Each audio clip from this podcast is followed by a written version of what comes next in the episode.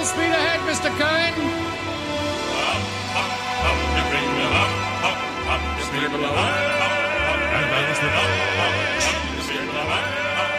up, up, up. It's fun to charter an accountant and sail the wide accountancy to find, explore the funds offshore and skirt the shoals of bankruptcy. Be manly in insurance. We'll up your premium semi-annually. It's all tax deductible. We're fairly incorruptible. We're sailing on the wide accountancy. Oh, this is fun, Mr. Cohen. Fetch me another exotic cheroot.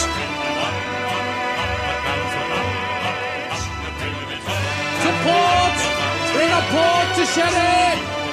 And the medium dry sherry to port!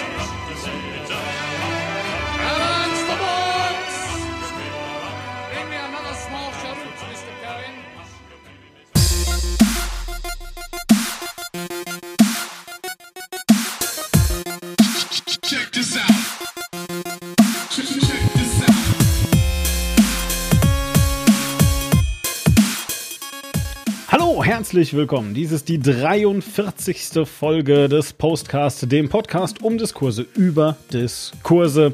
Und hier ist der Quink. Und bei mir ist der Diem, der mich vorhin darauf hingewiesen hat, dass wenn dies die 43. Folge war, ja die letzte Folge die 42. war, die Folge, die alle Antworten zum Jahr 2020 enthielt und wir haben nicht darauf hingewiesen. Genau, also falls ihr das nicht gemerkt habt, alle Antworten, die ihr gesucht habt zum Jahr 2020, letzte Folge, einfach nochmal anhören. Sollten da noch Fragen offen sein, Ja. dann äh, habt ihr sie einfach falsch gestellt. Und eventuell ist einfach die Frage nach dem Universum, dem Leben und dem Ganzen in dieser Folge irgendwo versteckt. Oder auch nicht. Mal gucken. Vielleicht haben wir uns verrechnet. Niemand weiß es so genau. Mm. Ja, und wir sind endlich wieder da. Wir äh, freuen uns, dass äh, ihr euch gefreut habt, dass wir uns gefreut haben, dass ihr euch gefreut habt mit einem Ähm, Post. Mir Was? fällt gerade ein, wir haben doch mal eine Folge aufgenommen, die dann äh, nicht veröffentlicht, aber die hattest du, glaube ich, trotzdem mitgezählt. Das heißt, dies ist die 42. Folge, die wir veröffentlichen. Kann das sein? Wow. das weiß ich nicht. Kann sein. Also ja, ihr werdet es nicht, also da müsst ihr jetzt einmal beide Folgen hören. Also Das- ich habe auf jeden Fall ein Handtuch dabei und Super, ausgezeichnet. sehen. Ja, genau. Also wir spielen natürlich an auf, ähm, wir spielen natürlich an auf den Anhalter, den, den, das Per Anhalter durch die Galaxis Buch. Film gibt's auch, aber Buch ist, glaube ich, wichtiger. Und Hörspiel war es ursprünglich mal. was ein Hörspiel? Es hat als Hörspiel für die BBC angefangen. Wirklich? Ach, das wusste ich nicht, siehst du? Genau. Aber ich habe eh, ich weiß eh ganz viel nicht. Mir wurde neulich auch irgendwas über über ich hier ähm, Snow Crash wurde mir irgendwas erzählt, was ich nicht wusste. Ich habe auch schon wieder vergessen, was es war. Ich habe mitgenommen, dass ich mir das nochmal antun muss, weil ich fand Snow Crash. Hast, hast, du- hast du Snow Crash gelesen, gehört? Nee. Ja, ja, muss ist super wichtig offensichtlich. Also Ich ähm, wusste bis auch eben nicht, dass Shanties wieder da sind. Ja, äh, nein, also Snow Crash ist halt ein ähm, in, in, in Hackerkreisen extrem berühmt, berüchtigtes Buch irgendwie. Und ähm, ach, jetzt weiß ich auch, worum es gehen soll. Also jedenfalls, also das Buch an sich ist halt eben, ich weiß nicht, ob du etwas äh, von dem äh, Release-Desaster von ähm, äh, Cyberpunk mitbekommen hast. Nee, was ist das? Äh, das ist ein Computerspiel Doch, und ich hab das. Genau, und, und bei Cyberpunk geht es ja also um diese Welt, wo quasi, ähm, äh, also überhaupt Cyberpunk ist halt vor allem auch heutzutage halt ein, ein, ein, ein Genre, ja, und da geht's halt eben um so eine ähm, Welt in, äh, in a not far distant future, also alles sieht relativ so aus wie bei uns. Ähm, nur, dass Menschen noch ein bisschen mehr mit Computern verschmolzen sind, als, ähm, als das bei uns so der Fall ist. Und sagen wir es mal so, das war natürlich zu der Zeit, wo das so richtig doll aufgekommen ist, so in den 80ern, äh, 70er, 80ern, ähm, da war das halt natürlich richtig krasse Zukunftsmusik, ne? weil das, also ich meine, da, da haben Computer noch Räume beansprucht. Und äh, heutzutage wirkt es natürlich ein bisschen altbacken, weil auch wenn wir das iPhone noch nicht implantiert haben, sind wir halt jetzt auch nicht mehr so weit weg davon. Und ähm, viele, viele Sachen, also jedenfalls, ähm, können wir heute auch schon, nur dass wir halt eben noch auf ein externes Display gucken. Aber das wird ja nicht mehr so lange so bleiben, wenn wir dem jetzt äh, reichsten Menschen der Welt, nämlich Elon Musk, vertrauen. Also vertraust du Elon Musk? Ich dachte äh, hier äh, Bezos. Ja, Bezos nicht mehr. Nicht mehr. Echt? Nee, der wurde überholt.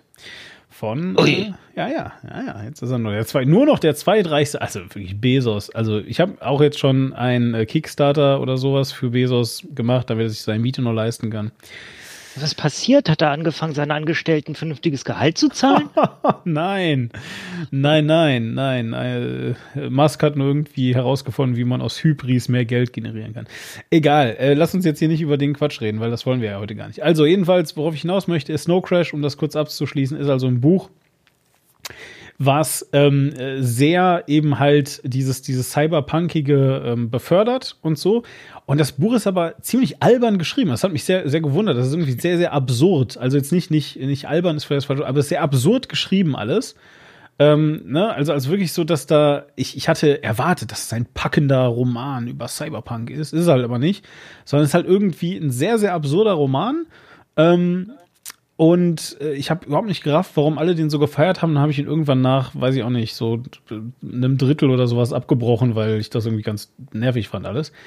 Und jetzt wurde mir aber erzählt, dass es dabei wohl eigentlich, also ne, es geht halt eben ganz viel um Konzerne und dass diese Konzerne eben äh, mittlerweile extraterritorial sind, also eben eigene Länder, wenn man das so möchte, und dass die ihre eigene Gesetzgebung haben und deswegen gibt es auch ähm, äh, sagen wir mal, äh, Gebäudekomplexe, die dann halt das Ausland sind und wo du dich dann irgendwie anmelden musst äh, mit deinem Visum und all sowas, um da reinzukommen. Und so diesen ganzen absurden Kram halt. Äh, aber das Ganze halt dann einigermaßen äh, äh, oder halt sogar sehr auf die Spitze getrieben. So, und das Ganze soll wohl, das ist jetzt also, was ich gehört habe, äh, eigentlich ähm, eine Parodie beziehungsweise äh, eine, eine äh, Analogie, könnte man eher sagen, äh, für Religion sein. So. Ja, und also, ne, äh, und, und äh, es geht natürlich ganz viel um, um Kapitalismus und so, und also ich nehme mal an, dann soll das, dieser Kapitalismus wird dann wahrscheinlich auch diese äh, Anleihen zur Religion haben und so weiter. Ich habe es jedenfalls nicht ganz geschafft. Ich weiß, dass jetzt ganz viele Leute aufhören werden, diesen Podcast hier zu hören und sich erstmal ähm, kühles Bier zapfen müssen oder sowas, was auch immer man so macht, um sich zu beruhigen. Ähm, das war dein Stichwort. Und äh, weil Quink jetzt auch gerade super entspannt ist, können wir vielleicht endlich mal anfangen äh, zu erklären, warum wir hier eigentlich über Snow Crash, Monty äh, Python und ähm, äh, Sea Shanties, Shanties, Shanties habe ich gelernt, Sea Shanties und sonst was reden. Quink, was machen wir hier eigentlich? In dem Podcast. Entschuldigung, ich muss kurz.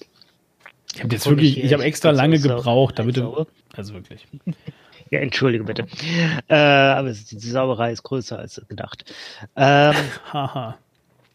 wir machen hier einen äh, Podcast namens Postcast. Das kann man übrigens so auch zusammenfassen, ne? Also, also eigentlich könntest du jetzt auch schon aufhören. Du könntest einfach sagen, also unser, unser Podcast ist, geht darum, dass die Sauerei größer ist als gedacht. Ja, danke fürs Zuhören. Das war's für heute. Haben alles gesagt. Ähm, außer worum, was, was denn eigentlich das Konzept ist. Wir reden äh, über Diskurs, über Diskurse. Also wir schauen äh, zu einem Thema, das wir uns ausgewählt haben. Wie ist denn eigentlich der Diskurs dazu verlaufen? Ähm, war das vernünftig? War das äh, okay? Oder äh, haben wir daraus was gelernt? Und was ist da äh, eventuell in Zukunft von zu halten? So. Ja, genau. Und auch, Heute- ne? ja. haben wir über das Buch Sn- Snow Crash von Neil Stevenson äh, gesprochen. 89 Prozent der Nutzer äh, fanden das Buch gut bei Google und äh, damit ist der Diskurs für mich durch, weil ich habe es auch nicht gelesen. Ja, super, ganz großartig. Ähm, also jedenfalls äh, Diskurs. Also genau, und wir versuchen manchmal, oft hin und wieder auch den Diskurs dann aufzuzeigen und natürlich auch mit ähm, sagen wir mal, unsere eigenen Meinungen einfach zu mixen. Ja, weil also natürlich sind wir ganz häufig, also da wir ja auch, ich weiß, das mag euch jetzt vielleicht überraschen, aber auch wir leben äh, auf dem gleichen Planeten wie ihr, Stand heute noch. Klammer auf, jetzt wo Elon Musk ja der reichste Mann der Welt so ist, kann an. sich das ja bald ändern. Bitte, was wolltest du sagen? Es hört sich manchmal nicht so an, als würden wir noch auf demselben Planeten wie ihr leben. Ich wünsche es mir auch manchmal äh, nicht, aber tatsächlich sind wir hier mit euch gefangen oder ihr mit uns, wer weiß. Jedenfalls und ähm, äh, ja, äh, wichtig ist also, dass, wie gesagt, wir da also unsere eigene Meinung mit reinmischen, weil wir ja eben nicht nur mit, äh, nicht nur auf dem gleichen Planeten leben, sondern damit natürlich auch hier als ähm, Medienspektakel, äh, äh, Produktion, Medienproduktion, wollte ich eigentlich sagen, äh, Teil des Diskurses sind. Ja, also das muss man ja eben auch sagen. Also natürlich haben wir eine Meinung dazu und die sagen wir auch oft, vor allem ich. und dann äh, pöbel ich wieder irgendwelche Menschen an. Ähm, äh, ja, und äh, genau. So. Und heute ganz konkret geht es um ein Thema, was ähm, mir eigentlich schon extremst, extremst, extremst lange auf der Seele brennt. um den Mietendeckel. Nein, das war ein Witz. Es geht heute nicht um den Mietendeckel, sondern ähm, Überraschung, Quink, ich habe das Thema geändert. Wir reden heute über den Mietendeckel. Nein, wir reden heute mh, und vielleicht kannst du ja auch gleich, äh, vielleicht machen wir es so, dass, dass ich jetzt mal den Titel sage, wie ich ihn mir vorstelle. Ihr kennt ihn natürlich schon, ihr habt ihn gelesen. Wir haben uns vorher keinen, nicht, nicht direkt auf den Titel geeinigt. Ähm, äh, speichern tue ich diesen Podcast hier allerdings äh, unter dem Titel Politikzersetzung oder auch Demokratiezersetzung.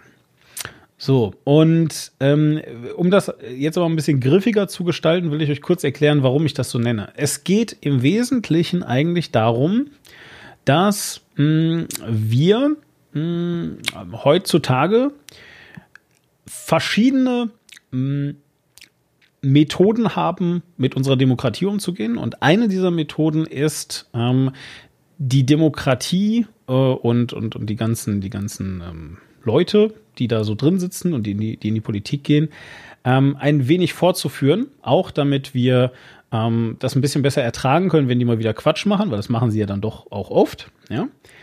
Und es geht so ein bisschen darum, wie genau das uns in die Situation bringt, in der wir heute sind, ähm, in die Situation, in der Spaßparteien in Parlamente gewählt werden, zum Beispiel das Europäische Parlament, die Partei, die Partei, wo wir ähm, Phänomene wie die Piratenpartei sehen, äh, wo wir Phänomene sehen wie Donald Trump oder Boris Johnson, ähm, die äh, ganz konkret nicht nur einfach äh, Minderheiten in irgendeinem Parlament sind, sondern die Regierungen stellen. Und natürlich die Fünf-Sterne-Bewegung ähm, in, ähm, in, in Italien. Wir äh, haben auch da kurz zumindest schon mal hier darüber geredet, als wir ähm, den äh, Corona-Podcast Anfang des Jahres mh, über äh, ja, äh, Italien gemacht hatten. Äh, einige von euch erinnern sich noch damals, galt, äh, galt Italien als böser, böser Hotspot äh, Europas. Und da hatten wir dann ähm, darüber geredet, das war der Postcast äh, 27. Könnt ihr auch äh, reinhören, ist aber auf Englisch. In englische Sprache. Genau, das ist noch wichtig. So, aber auf jeden Fall, und, und, und ich würde das Ganze also Politikzersetzung nennen. Und jetzt kann Quink mal sagen, wie er das nennen würde. Ähm, wie hatte ich es genannt? Äh, also mein Titel klingt deutlich positiver. Innovative Parteienkonzepte. Wobei das nicht unbedingt positiv gemeint sein muss, weil es ist, oder man kann auch sagen alternative Parteienkonzepte. Alternativ hat ja mittlerweile ein ja, ja, alternativ Deutlich ist, genau, alternativ sind, äh, heutzutage ist alternativ so ein Wort wie Volk und Deutschland. Ja, Ja, naja. besser man macht es alternativlos. richtig, besser man macht es alternativlos. Genau. Aber, ja, auch genau deswegen, weil äh, die, die, diese Leute, die, ähm, die haben ja, die gehen ja alle da äh, ran mit dem Ziel, äh, wir wollen was Neues probieren, wir wollen es anders machen und wir gr- gründen dazu neue Parteien mit, äh, die irgendwo anders sind als, äh, als die Altparteien. Ja, wir müssen nämlich durchaus auch ein bisschen über die AfD reden und warum die AfD nicht innovativ ist, aber es gerne wäre. Aber äh, ja, das sind die, äh, das sind die Menschen, die, ja, sie, sie probieren zumindest mal was aus. Das ist häufig ganz furchtbar, aber es ist auch sehr interessant. Genau. Ähm, vielleicht könnt ihr, wenn ihr Lust habt, noch einen anderen Podcast zu hören, auch noch den Podcast äh, 9 hören. Da geht es um, um Dieter Nuhr und um Satire. Und bevor wir jetzt aber dann richtig ins Thema einsteigen, würde ich ganz gerne mal so ein bisschen abklopfen, ob wir alle wissen, weil, also ich wusste es nicht, das kann ich vielleicht an der Stelle einfach mal sagen. Was ist eigentlich Queen Cabaret? Ich dachte, ich wüsste es, ehrlich gesagt. Also, also, also ich, ich, ich dachte, ich wusste, was, Kara, was Karabé, Kabarett ist. Ähm, wusste ich aber gar nicht. Äh, obwohl äh, ich natürlich Kabarettisten kenne. Also äh, Kabarett, französisch ausgesprochen, ist noch mal ein bisschen was anderes. Das ist äh, noch was sehr viel Showmäßigeres. Mhm, äh, genau, mit, eben. äh, Vielfach tanzenden Mädchen so und Kabarett, Ja. die Deutsch, das deutsche Ding, darunter versteht im Allgemeinen ähm, äh, politische äh, Comedy, die vor allem aber nicht ausschließlich auf Bühnen stattfindet. Genau. Und exakt das wollte ich nämlich mal rausstellen. Also ich habe das immer Kabarett genannt. Ich dachte immer, das Kabarett und Kabarett wäre das gleiche. Ich dachte halt nur, weißt du, es ist wie mit, wie mit Raclette und Raclette. es gibt kein Raclette, ich weiß. Aber der, der, der Punkt, den ich, den ich versuche zu machen, ist, ähm, ich, ich habe halt einfach gedacht, das wäre irgendwie, ja, äh, keine Ahnung, äh, Menschen haben halt angefangen, das falsch auszusprechen, zum Beispiel.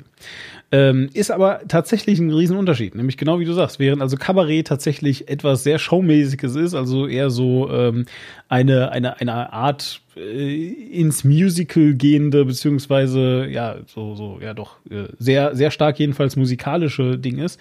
Äh, muss Kabarett das nicht sein? Kann es natürlich, muss es aber nicht sein. Ist halt eben in, im Wesentlichen so eine, ja, Bühnenkleinkunst-Show. So, äh, die aus verschiedensten Sachen bestehen kann. Und das ist aber mal wichtig, ähm, das äh, auch mal äh, zu markieren, ja, weil es hilft mir zum Beispiel in Zukunft nicht immer das durcheinander zu mixen. Das ist eigentlich ganz gut. Ähm, so, und was hat denn Kabarett jetzt eigentlich mit allem zu tun? Ähm, äh, willst du mal anfangen? Ansonsten kann ich auch. Wir haben darüber vor, vor, zwei, vor vor zwei Folgen hatten wir Tobias Genau. Mann, einen Kabarettisten, Exakt. zu Gast. Sehr gut, ja.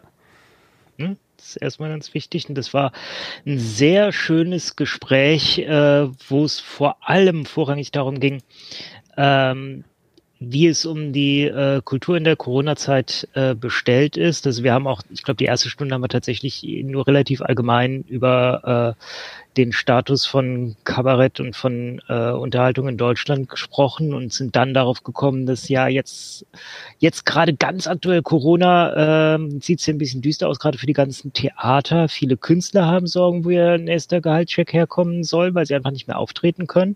Und Theater müssen halt äh, schließen. Und selbst wenn sie ganz tolle Lüftungsanlagen installiert haben, da groß reingebuttert haben, aber ähm, ja, es hat kürzlich mir nochmal jemand erklärt, ja, das Problem sind halt leider nicht allein die Theater, sondern dann, dass die ganzen Leute dann rausgehen, die Raucherpausen und äh, da auf einem Fleck stehen, dass die äh, zusammen in der Bahn da hinfahren, wieder zurück. Und äh, das sowas vermeidest du halt, indem du einfach solche Unterhaltungsveranstaltungen allgemein verbietest.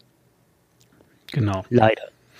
Genau. Das ist natürlich jetzt aber ein Ding, äh, was zwar sehr informativ und interessant ist, aber immer noch nicht erklärt, warum das jetzt irgendwas mit neuen Parteien zu tun hat.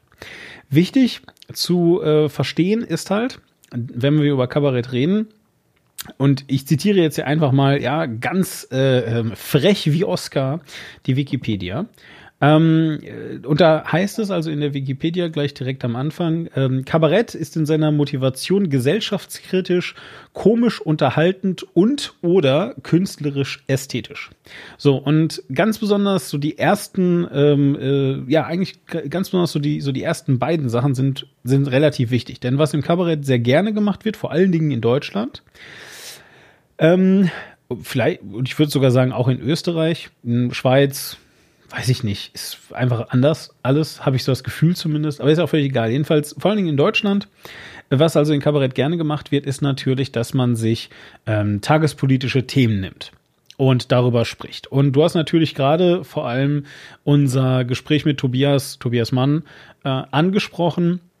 Weil der ja eben halt nicht nur Kabarettist ist einfach und weil der irgendwie jetzt gerade ähm, äh, wie, wie viele jetzt auch nicht mehr in, in irgendwelchen äh, Theatern Ja. auftreten kann, sondern Ja, und vielleicht ganz kurz, ich habe ähm, ja in meiner Zeit als Journalist sehr, sehr viele Kabarettisten gesehen, weil ich über die immer geschrieben habe für Ja. den Film.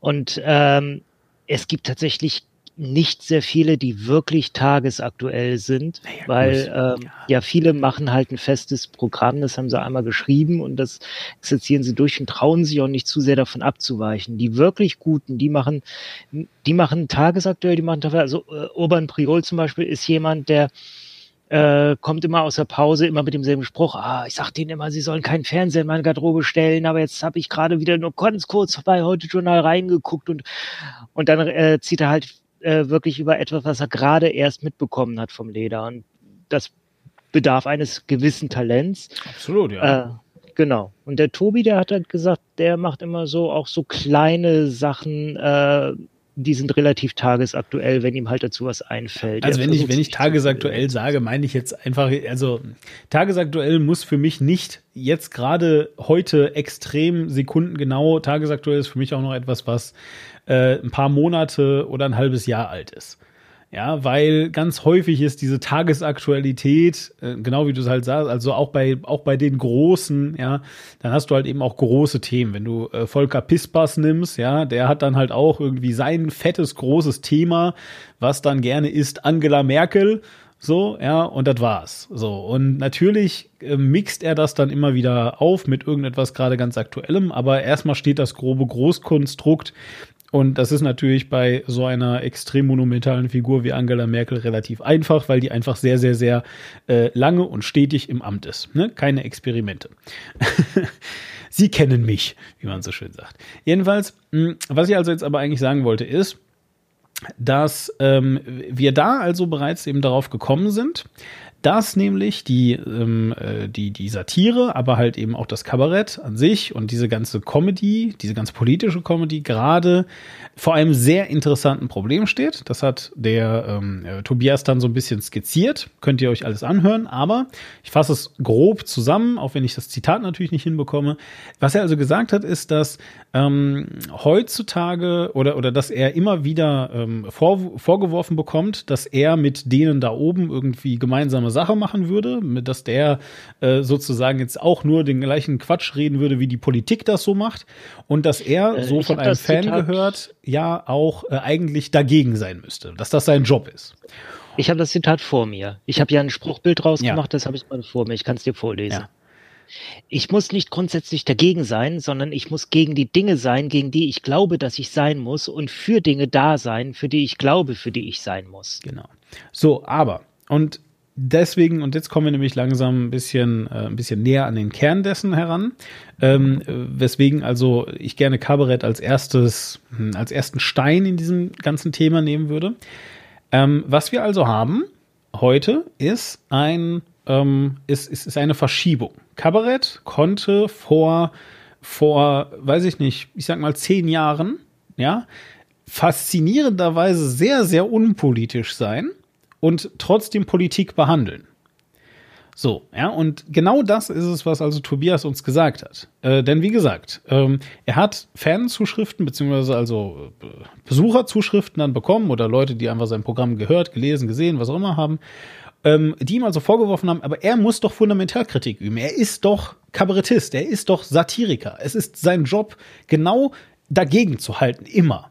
So, und dann hat er eben genau das gesagt, was, was Quink gerade vorgelesen hat, ne? dass es also eben, eben genau nicht darum geht, sondern dass er gegen das sein muss, woran er glaubt. Und ich glaube, dass das eine, eine qualitative Änderung ist und auch eine qualitative, also nicht nur eine qualitative Änderung eh, generell des, des Kabarett, äh, ne, so, sondern auch eine qualitative Änderung unserer Zeit. Und warum das alles so wichtig ist und warum da, was das jetzt irgendwie mit irgendwas zu tun hat und mit Politikzersetzung und sowieso. Ähm, das will ich, oder das wollen wir heute eigentlich ganz gerne so ein bisschen zeigen. Ne? Und ähm, ich glaube, was eigentlich das aller, allerbeste wäre, wäre, wenn wir wirklich mal bei etwas äh, sehr direktem anfangen. Ähm, und also vielleicht für die Leute, die ähm, äh, entweder diesen Podcast hier erst sehr spät hören oder auch die einfach jetzt nicht so doll in der Politik drin sind, ähm, so ein bisschen aufgehangen oder so ein bisschen aufhängen können wir das Ganze natürlich an einem gerade tatsächlich sehr tagesaktuellen Thema. Äh, wobei das Thema so gesehen jetzt ungefähr eine Woche alt ist oder anderthalb. Ähm, aber es ist halt auch ein Dauerbrenner, weil das eben nicht das erste Mal ist, dass dieses Thema aufkommt. Und dieses Thema ist Quink. Der CDU-Parteitag. Vielleicht sollten wir auch ein Kabarett machen. Also ich habe gerade zumindest Grimassen gezogen, als ich tief eingeatmet habe. Nein, es ist nicht der CDU-Parteitag Quink. Okay. Aber das, ähm, wir nehmen auf am 15. Januar, das heißt, ihr wisst schon, wer äh, der neue CDU-Vorsitzende ist. Wir wissen, dass es sehr wahrscheinlich Friedrich Merz ist, aber wir wissen es halt noch nicht hundertprozentig sicher. Äh, das heißt, wissenschaftlich korrekt müssen wir jetzt sagen, wir wissen gar nichts. So, äh, ich nehme an, du möchtest äh, über das reden, was äh, früher diese Woche passiert ist, nämlich den Austritt von Nico Semsrett aus die Partei. Ich habe Nico Semsrott gesagt, ich war Nico Semsrott. Genau, Entschuldigung. Nico Semsrott aus Den der ich Partei. auch live gesehen habe. aus der Partei Die Partei. Und ähm, äh, genau, ich, ich, ich will aber nicht nur über ihn reden, sondern ich möchte ihn, beziehungsweise die Partei, die Partei, äh, als Symptom nehmen. Als Symptom für genau das, was meinen Titel und meine These so ein bisschen stützt. So, denn, und jetzt können wir ja mal auch direkt sagen, ne, wer ist denn Nico Semsrott? Was ist denn mit dem? Was hat denn der mit Kabarett zu tun? Und Comedy? Ähm, er ist Bühnenkomiker. Ja. Ich sage das so offen, weil ähm, ob er jetzt Comedy oder Kabarett macht, das ist ein bisschen offen. Das ist auch eigentlich egal. Er macht lustige Sachen auf einer Bühne und manchmal kann es dabei auch politisch werden. Genau, er hat Ja. Ja. Erzähl ruhig. Ja, das, äh, an ihm das Besondere ist, dass er auf der Bühne wirklich seine realen Depressionen verarbeitet. Und äh, dazu hat er sich eine Figur geschaffen, die sehr dicht an seinem tatsächlichen Selbst ist, die aber ein bisschen ähm, das auch karikiert. Mhm. Nämlich tritt er immer als äh, sehr, sehr vorsichtig sprechender, äh, schwarzen Hoodie tragender Jugendlicher mit Brille auf, der halt immer so ein bisschen monoton daherredet und dabei äh, schön Dinge aufdeckt. Mhm. Also es ähm, äh, man ist gra- man meint in der über die Länge eines Programms trägt das nicht, aber es trägt tatsächlich. Das ist das Überraschende daran, wobei er auch seine äh, das Programm, das ich damals gesehen habe, hat er auf 90 Minuten gehalten. Das ist für ein Kabarettprogramm äh, ziemlich kurz. Eigentlich machst du eher zwei Stunden. Ähm, und der ist vor ähm, Gott, wann war die? Äh, das war letztes Jahr erst, ne? Da war die letzte Europawahl. Ist korrekt, ja. Nee. Mhm. ja. Doch, letztes Jahr mit, mit Rezo und allem. Nee, dann war das Nee, vorletztes Moment, das Jahr. war ne? 2019 war das. Entschuldige bitte. Ja. 2019, genau. Ja, ja, ja. 2019, äh, Da Mai, konnten wir noch auf die. Straße gehen. Konnten wir da noch. Naja. Könnt ihr auf die Straße gehen und wählen. Auf der, wir hätten auf der Straße wählen können. Genau, da hätte wir man noch gewollt wählen können, nicht so wie die Amerikaner jetzt. So, Ja. bitte, machen weiter. Also, genau, und äh, Nico Sensrott ist da eingetreten als, äh, als Kandidat für die Partei. Ja, man kann eigentlich sagen, ja, er ist quasi als zweiter Spitzenkandidat angetreten. Und Genau. der Grund dafür ist eigentlich relativ simpel. Es gibt bei den äh, Europaparlamentswahlen nämlich keine äh, 5%-Hürde. Ja, ähm, Es gab eine 3%-Hürde, die wurde wegen äh, Unverfassungsmäßigkeit abgeschafft. Genau. Und also, äh, und deswegen ist es also eben so, dass man mit sehr, sehr, sehr geringen, ähm, äh, äh, wie heißt das, Perzentilen, glaube ich, also jedenfalls mit sehr, sehr geringen Prozentwerten, äh, äh, bereits Sitze in diesem Europaparlament bekommen kann und eben auch wirklich als Kleinstpartei einen Sitz ähm, ja, ergattern kann. Und ähm, ja, du was zu, Es dazu kann sein, dass ich jetzt Blödsinn sage, vielleicht weißt du das genau. War es nicht sogar die Partei, die geklagt hatte gegen die Ähm, 3%-Hürde? Oh, du, das weiß ich nicht. Äh, ob, also da will ich mich jetzt auch gerade wirklich nicht aus dem, aus dem äh, Fenster Okay. ähm, Vielleicht Äh, weiß es jemand von den ZuhörerInnen, äh, postet es uns in irgendwas, Kommentare, Tweet an uns, egal was. Ja, ähm, genau. Also auf jeden Fall, was ich sagen wollte, ist, ähm, dass man eben damit also auch äh, mit, mit sehr, sehr geringen Zahlen bereits Sitze ergattern kann oder auch nur einen Sitz. Und äh, die Partei, die Partei ist eigentlich eine Gründung, so eine Art Spaßparteigründung von einem Herrn Martin Sonneborn. Und Martin Sonneborn ist der ehemalige Chefredakteur der ähm, Zeitschrift ähm, Die Titanic oder einfach nur Titanic heißt die. Und äh, darüber haben wir auf jeden Fall geredet. Ihr kennt die auch. Das ist halt ein Satiremagazin. Ähm, und die ist immer, also ich sag mal so, für deutsche Verhältnisse ist die schon krass teilweise. Ich, Ähm, bin- ich bin immer ein bisschen enttäuscht, wenn ich tatsächlich mal reingucke, weil die, äh, die Artikel sind halt sehr lang und ausschweifend und kommen Genau. halt nicht so richtig auf den Punkt. Naja, ähm, also tatsächlich ist es jetzt auch nicht so, dass die besonders, also ich sage noch nicht, dass sie super pointiert sind, ich sage, dass sie, dass sie häufig krass sind. Und mit krass meine ich zum Beispiel, dass der äh, jetzige Chefredakteur, dessen Namen ich gerade leider nicht kenne, ähm, äh, Martin Sonneborn allerdings, als er Chefredakteur war, eben auch noch. Ich finde es krass, wenn du eine Kunstfigur so sehr hochstilisierst, dass du komplett in ihr aufgehst. Ähm, und dass du also immer, wann, wann, wann immer du in der Öffentlichkeit stehst, nur noch diese Kunstfigur bist. Ja, ähm, äh, und äh, das ähm, ist also besonders dann äh, einfach beeindruckend, sage ich mal, wenn eben diese Menschen ähm, äh, dann vor der Kamera oder in irgendwelchen Interviewsituationen sind, ernsthafte Fragen gefragt werden, die auch teilweise wirklich, also mit, mit ernsthaft meine ich gesellschaftliche, wichtige Fragen, nicht einfach nur, ja, und wie alt sind sie denn oder so, sondern wirklich wichtige Dinge halt. Und wenn die dann halt ähm, so absurd antworten, dass es erstens mal, finde ich, schon wirklich hart unter der Gürtellinie ist, oftmals. Und zum anderen, dass du, dass du wirklich absolut nicht mehr unterscheiden kannst, was ist das jetzt gerade Kunstfigur, ist das echt äh, und so weiter. Wobei, wobei ich der Titanic durchaus zutrauen würde, zum Beispiel, stell dir mal vor, die gehen zu Friedrich Merz und machen die mal ein Interview, das nur so aus Fragen besteht, wie alt sind sie denn? Ja. Warum? Genau, genau, genau. Wa- Warum sind sie eigentlich? exakt, exakt, sowas. Moritz Hürtgen ist übrigens der gegenwärtige Chefredakteur. Äh, Genau. Genau, aber äh, ne, und daher kommen also aber äh, beispielsweise eben auch ähm, äh, ähm, so, so, so, ähm, ja, sage ich mal, Stilblüten, wenn man das denn so nennen möchte. Ähm, wie beispielsweise bei dem ähm, äh, Anschlag, bei, bei dem, bei dem, bei der, ähm, sag mal schnell, bei dem ja, Anschlag, dem, dem, dem Vorfall äh, um äh, Charlie Hebdo. Charlie Hebdo. Ne, genau. Und äh, sagen wir mal, Aussagen, die Martin Sonneborn damals getätigt hat. Ähm, dazu muss man sagen, da war er bereits im Europaparlament Abgeordneter, also eben nicht mehr ähm, äh, Titanic-Chefredakteur, äh, die aber äh, halt einfach, wie gesagt, sehr krass sind. Ja, und da kann man halt dann sagen, ja, naja, gut, äh, immerhin ist das mal pointiert, aber was er also damals beispielsweise gesagt hat, Charlie Hebdo, ähm, äh, es sind äh, ähm, zwölf Personen, also zwölf, zwölf Menschen ums Leben gekommen. Und was also passiert ist, ist, dass, ähm, äh, sagen wir mal, Terroristen mit einem, äh, ähm, sagen wir, muslimischen Hintergrund, ja, oder, oder ähm, äh, wie, wie, wie nennt man das, religiös extremen Hintergrund, ähm, dass die also eben äh, in die äh, in das, in das äh, Verlagsgebäude von, äh, von Charlie Hebdo, einer äh, französischen Satirezeitschrift, eingedrungen sind, weil die haben also äh, Mohammed-Karikaturen veröffentlicht und haben da äh, die Leute erschossen. Ja, so richtig mit Sturmgewehren. Und das hat natürlich ähm, für einen ganz gigantischen Aufschrei gesorgt.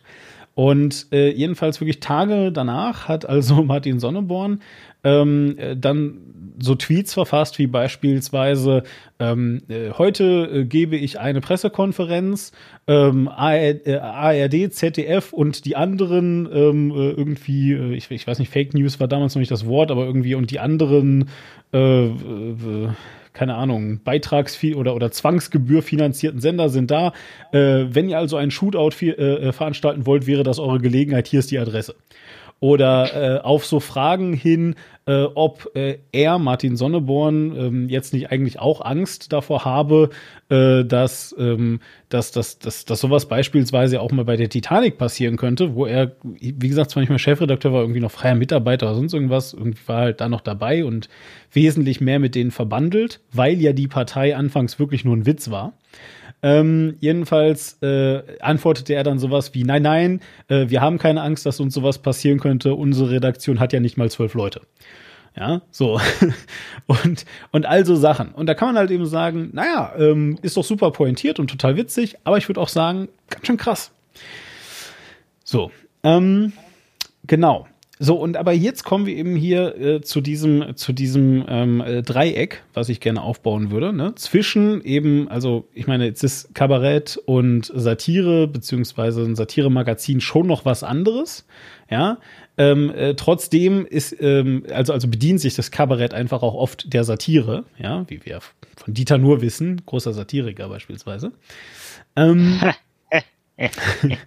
jedenfalls, und ähm, ähm, diese beiden Punkte sind jetzt aber eben dann plötzlich in die Politik gekommen und zwar 2014 bei den ähm, äh, vorletzten Europaparlamentswahlen, als also die Partei die Partei als Witz und um sozusagen das System so ein bisschen bloßzustellen und, und einfach ja, um halt eben mal so einen Fake-Wahlkampf zu machen und so, äh, als die wirklich einen Sitz bekommen haben. Und als dann Martin Sonneborn äh, tatsächlich, wie gesagt, eigentlich noch als Teil der, äh, der, der Titanic so richtig doll drin, dann auch so Sachen gemacht äh, oder, oder als sie dann so Sachen geplant haben wie, okay, dann machen wir das doch jetzt einfach so, dass wir irgendwie, ich glaube, monatlich oder sowas, jeden Monat jemand anderes ins Europaparlament setzen, weil äh, dann immer du, du trittst dann aus und dann geht, geht irgendwie der, der Nächste aus der Titanic da rein und so weiter und dann äh, machen wir daraus halt einen Witz und so weiter. Und daran sind sie aber gescheitert, weil es da schlicht und ergreifend äh,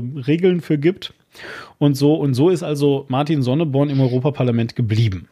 Also man muss sagen, äh, es gibt die Partei ja seit 2004 mhm. und die haben schon in diversen äh, Wahlkämpfen teilgenommen. Ich glaube, die hatten schon ein bisschen drauf geschielt, dass sie hier und da auch tatsächlich mal irgendwo jemanden wo reinbekommen. Sie haben auch tatsächlich vorher schon mal einem äh, irgendwo in einem Städterat jemanden platzieren können.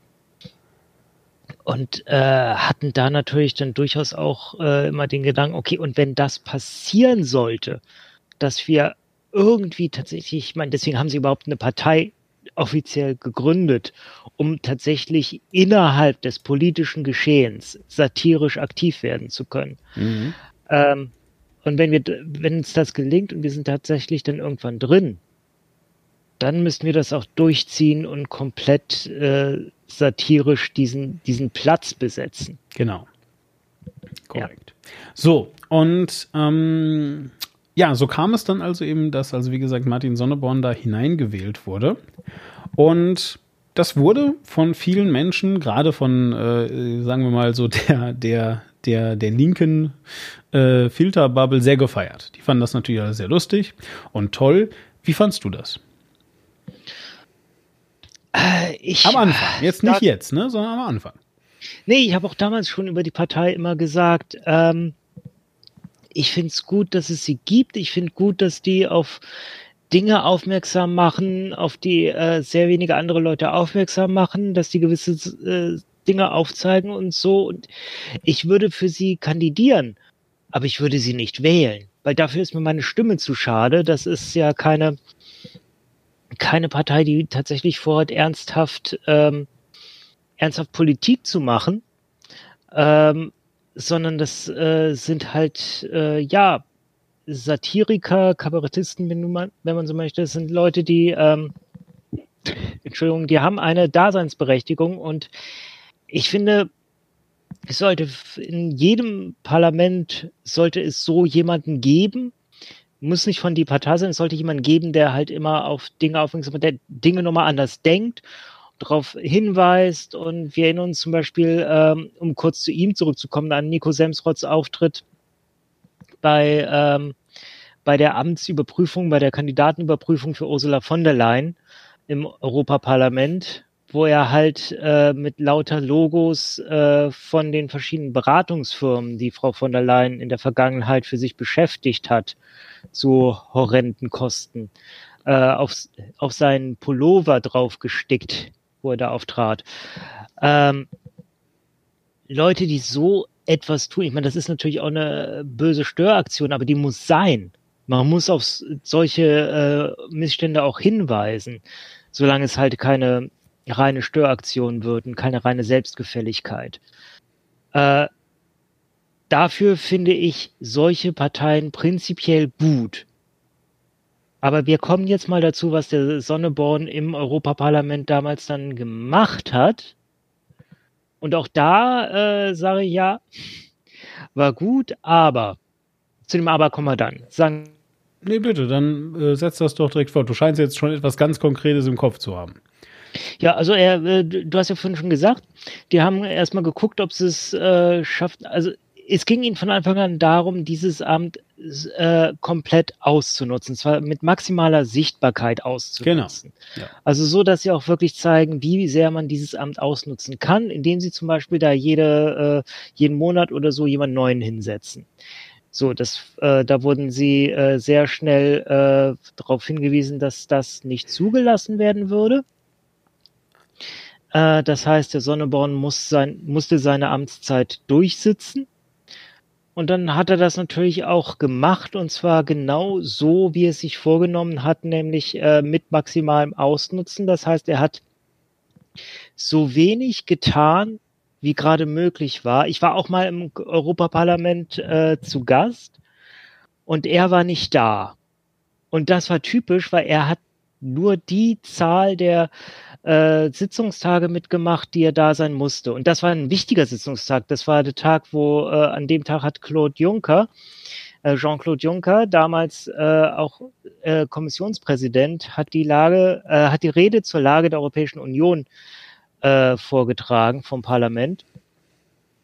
Und dass er nicht da war, das, das kann man eigentlich schon als Affront zählen.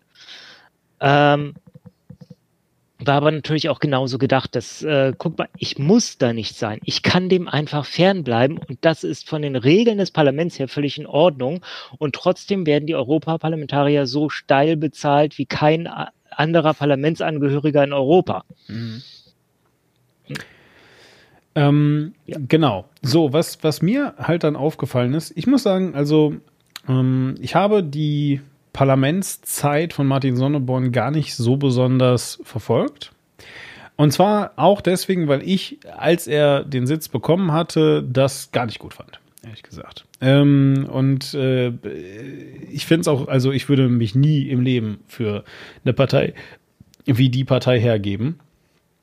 Und zwar schon, weil, weil, weil, weil ich das halt eben angeguckt habe und mir gedacht habe, okay, krass, da ist jetzt ja aber dann doch jemand, und ich meine, da, ne, du sagst ja, er ist ihm dann maximal ferngeblieben, aber was er auch gemacht hat, ist zum Beispiel die maximalen Redezeiten, ähm, die ihm halt zustanden, auszunutzen, um irgendwas zu sagen.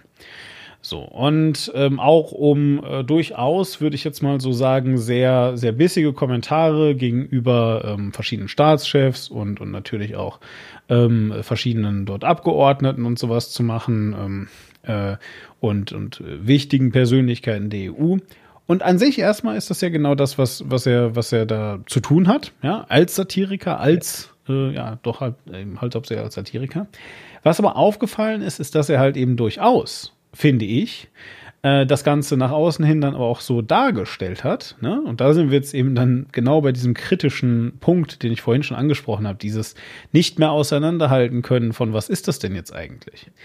Gleichzeitig hat er nämlich ähm, er durchaus in Interviews angegeben, dass ähm, er das durchaus als politische Rolle sieht, die er da macht. Ja. Und äh, also da gibt es einfach äh, de facto Interviews, in denen er das ruhig erzählt, die tatsächlich genau nicht äh, zum Ziel haben, jetzt wieder einen großartigen Witz zu erzählen.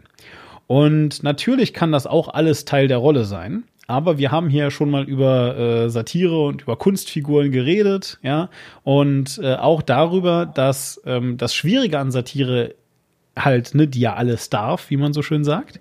Das Schwierige an Satire halt immer, oder, oder Satire immer dann schwierig wird, wenn man eben nicht mehr auseinanderhalten kann, wer sagt das und vor allem mit welchem Hintergrund? Ist das, was gerade gesagt wird, tatsächlich ein Witz einer Kunstfigur, etwas Pointiertes, was äh, einen Missstand auf die, auf die Spitze treiben soll? Ja, oder ist das, was gerade gesagt wird, äh, schlicht und ergreifend die äh, komplette politische Ansicht und Meinung einer Person? Und ich Und finde, Entschuldige, finische erst, aber dann sage ich noch mal kurz was dazu, wie Sonneborn das Amt ausgefüllt hat. Ja. Ja. So, und ich finde, dass Sonneborn dies ähm, zumindest einmal für sich in Anspruch genommen hat, ein ernstzunehmender Politiker zu sein. Was man, und was mir vor allem da aufgefallen ist, wie gesagt, ich habe seine Amtszeit, die erste Amtszeit, überhaupt gar nicht verfolgt. Ja, aber was er getan hat, ist danach, dann ja eben ähm, zu 2019 hin, eine äh, weitere äh, Amtszeit anzustreben, ja, und dafür dann auch durchaus, sagen wir mal, Wahlwerbung zu machen. Und dann eben halt auch, wie man das so als Politiker macht, ähm, einfach seine Erfolge äh, zu präsentieren. Und seine Erfolge, die er präsentiert, unabhängig davon, ob das jetzt alles so stimmt oder nicht, unabhängig davon, äh, ob wir jetzt finden, dass das riesig große Erfolge sind oder nicht, waren, so meine Bewertung zumindest, durchaus Politik. Ja, das war halt nicht einfach nur Satire. Er hat nicht einfach nur gesagt, da habe ich den total gut verarscht und da habe ich den total gut verarscht und hahaha, guck mal, wie lustig das ist. Sondern wie er es dargestellt hat, ähm, also er hat sich selbst und auch die Partei ähm, äh, immer als sogenanntes Zünglein an der Waage dargestellt. Er hat dann immer gesagt, dass, äh, dass er halt durchaus auch sehr, sehr viel, wi- also sehr, sehr wichtig ist und eine gewisse Macht äh, innehat und so weiter. Ja, und ähm, das wiederum in einem nicht satirischen Kontext. Wie gesagt, ich rede jetzt nicht nur von irgendeinem Bühnenauftritt, irgendeinem Wahlwerbespot, den er macht. Ich rede von Interviews, in denen er ganz ernst, in einem ernsten Rahmen, ohne eine Show dahinter, Dinge gefragt wird. Er als Politiker, sozusagen. Der er ist. Also da kann er sich nicht gegen wehren. Also selbst wenn er sagt, ich bin aber Satiriker, er ist Politiker ab dem Moment, wo er ein gewählter Volksvertreter ist. Ja, Ja. Und da muss man sagen, er bewegt sich in dem Moment, wo er ein gewählter Volksvertreter ist, in einem nicht mehr satirischen Rahmen, sondern in einer re- realpolitischen Situation. genau. Und die hat er teilweise ausgefüllt. Also er hat angekündigt, er wird sein Abstimmungsverhalten zufällig gestalten. Und zwar wird er immer einmal mit Ja und einmal mit Nein stimmen, immer im Wechsel. Nur, dir kommen, wenn du da tatsächlich in einem echten Parlament sitzt, sitzt ja auch echte Sachen äh, vor, wo du mit abstimmungsberechtigt bist, die einfach wichtig sind. Und man kann aber die Partei sagen, was man will. Sie ist tatsächlich real antifaschistisch und proeuropäisch. Ja, Das sind Werte, die sie vertritt. ja, Und wenn ein antifaschistischer oder proeuropäischer Antrag äh, zur Abstimmung kam, dann hat Sonneborn äh, ganz real nach Gewissen gestimmt. Dann hat er nicht den Zufallsgenerator angemacht, dann hat er äh, so gestimmt, wie er meint, da muss ich äh, tatsächlich für da sein. genau. Und er hat äh, zusätzlich noch, was noch eine gute Funktion von ihm war und was ich auch äh, weiterhin an ihm gutiere, äh, er macht öffentlich, wie Abstimmungsverhalten im Parlament war. Entschuldigung, wenn es um eine wichtige inhaltliche Sache ging. Genau. So, aber das macht natürlich äh, ein Martin Sonneborn ähm, zu einem sehr, sehr schwierig durchschaubaren Menschen. Ja, weil, genau wie du es gerade äh, eigentlich am Anfang gesagt hast, ähm, äh, mag es ja sein, dass das als Satire oder als Satire gemeint ist, du dich aber halt eben in einem realpolitischen Umfeld bewegst. Und ab dem Moment, Ja. da du dann auch realpolitisch agierst, ja, und dann auch wirklich genau, was du also gerade gesagt hast, durchaus eine Agenda hast, ja, weil du plötzlich eben dein Gewissen mit reinbringst und so. Kann aus meiner Perspektive, ja, dieses pure Satire-Argument halt nicht mehr gelten.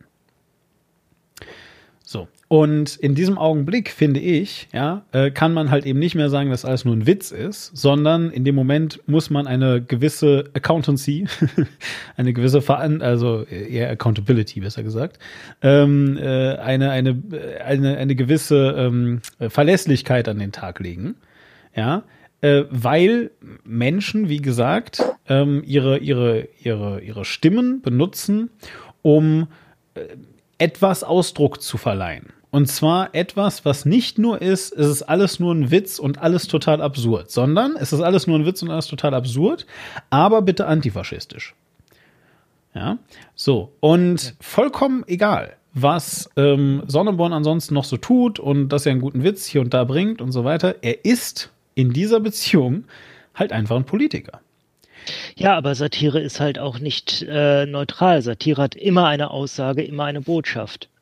Und da, wo Satire das nicht hat, da ist es keine Satire oder keine gute Satire. Und das ist auch etwas, was ich äh, der Titanic teilweise vorwerfe, dass äh, zum Beispiel ihr berühmtes Cover mit dem Papst, Ja, mit dem gelben genau. Fleck vorne dran, ähm, wo sie ja für verklagt wurde, ähm, da muss ich ehrlich fragen, okay, was war denn die hintergründige Aussage dazu? Ja, ja, das stimmt. Sei es aber jetzt wie es sei. So, ähm, das Ganze jedenfalls, äh, um das jetzt mal hier ein bisschen abzukürzen, weil wir wollen auch noch ein bisschen über was anderes sprechen. Äh, das Ganze hat halt einfach äh, einen ein, ein, Beigeschmack, beziehungsweise auch noch, also es geht halt weiter als nur Martin Sonneborn, nicht wahr? Martin Sonneborn ist aber Ja. trotzdem so ein bisschen das Vehikel, bitte. Ja, vor allem, er, er hat sich wieder wählen lassen. Exakt. Warum? Wenn Ja. dein Ziel war, das zu zeigen, dass äh, man dieses Amt so gut ausnutzen kann, dann hat eine Amtszeit dafür gereicht. Er hat ein Buch veröffentlicht. Ja. Finde ich auch gut, denn genau das erwarte ich, wenn das dein Ziel war, dass du am Ende ein Buch veröffentlicht, wo das alles nochmal schön säuberlich drin aufgeführt ist und vielleicht mit, mit äh, ein bisschen mehr als äh, nur ein wenig Augenzwinkern. Genau. Äh, aber warum lässt du dich wieder wählen und machst den ganzen Scheiß nochmal? Genau, eben. Und ähm, Hinweise darauf, warum er das Ganze nochmal macht, gibt es, wenn du also ähm, das Interview von Thilo Jung mit ihm dir mal anhörst. Denn das ist tatsächlich ein solches Interview. Jetzt ist Thilo Jung jemand, der in dem Ruf steht, äh, irgendwie ein, ein Journalistenclown zu sein, was ich nicht glaube. Ja, also ich glaube, dass Thilo Jung in sehr, sehr vielen Dingen ein extrem guter Journalist ist tatsächlich. Mm, Und dadurch, dass er äh, durch die äh, Dinge, die er so tut, in der sehr komfortablen Situation ist, dass er von sich selber ähm, äh, und, und auch mit sich selber und halt mit, ähm, jetzt habe ich den äh, Vornamen leider vergessen, mit Tyler, also seinem Kameramann gemeinsam, äh, so eine Art Mini-Redaktion gegründet hat, die sich auch selber trägt, ist er halt niemandem ähm, irgendwie ähm, äh, verpflichtet außer sich selbst. Und was Thilo Jung definitiv sehr gut kann, ist Leute in, in Situationen bringen, in denen sie Sachen sagen, die sie vielleicht nicht sagen wollten oder halt einfach Sachen sagen, die auch manchmal ein bisschen blöd sind. Die Sonne verklagen, ne? Die Sonne verklagen, zum Beispiel. hat Beatrix von Storch gesagt Genau. im Interview mit ihm. Aber ich meine, Beatrix von Storch ist halt auch generell vielleicht nicht die zurechnungsfähigste Person, denn die tritt auch für die AfD an. Ähm, es gibt allerdings auch mit ernstzunehmenden Politikern und Politikerinnen Interviews, die wirklich durchaus Profis sind und die sich trotzdem verplappern, weil nämlich Thilo, also sein Format heißt Jung und Naiv, wie gesagt, wir verlinken das sicherlich auch, auch das Interview mit äh, Martin Sonneborn. Ähm, jedenfalls, weil äh, sein, sein, sein Format Jung und Naiv eben einfach darauf basiert, ähm, ähm, naja, sogenannte naive Fragen zu stellen. Mit anderen Worten, Fragen zu stellen, die sehr, ähm, ähm, die sehr basal sind, die sehr ähm, äh, ja, ähm, wenig tiefgründig zu sein scheinen, aber super tiefgründig sind, weil sie Regeln außer Acht lassen, wie beispielsweise Regeln der Diplomatie und so. Ja, also wenn dann zum Beispiel gefragt wird, ähm, ja, wie ist denn das?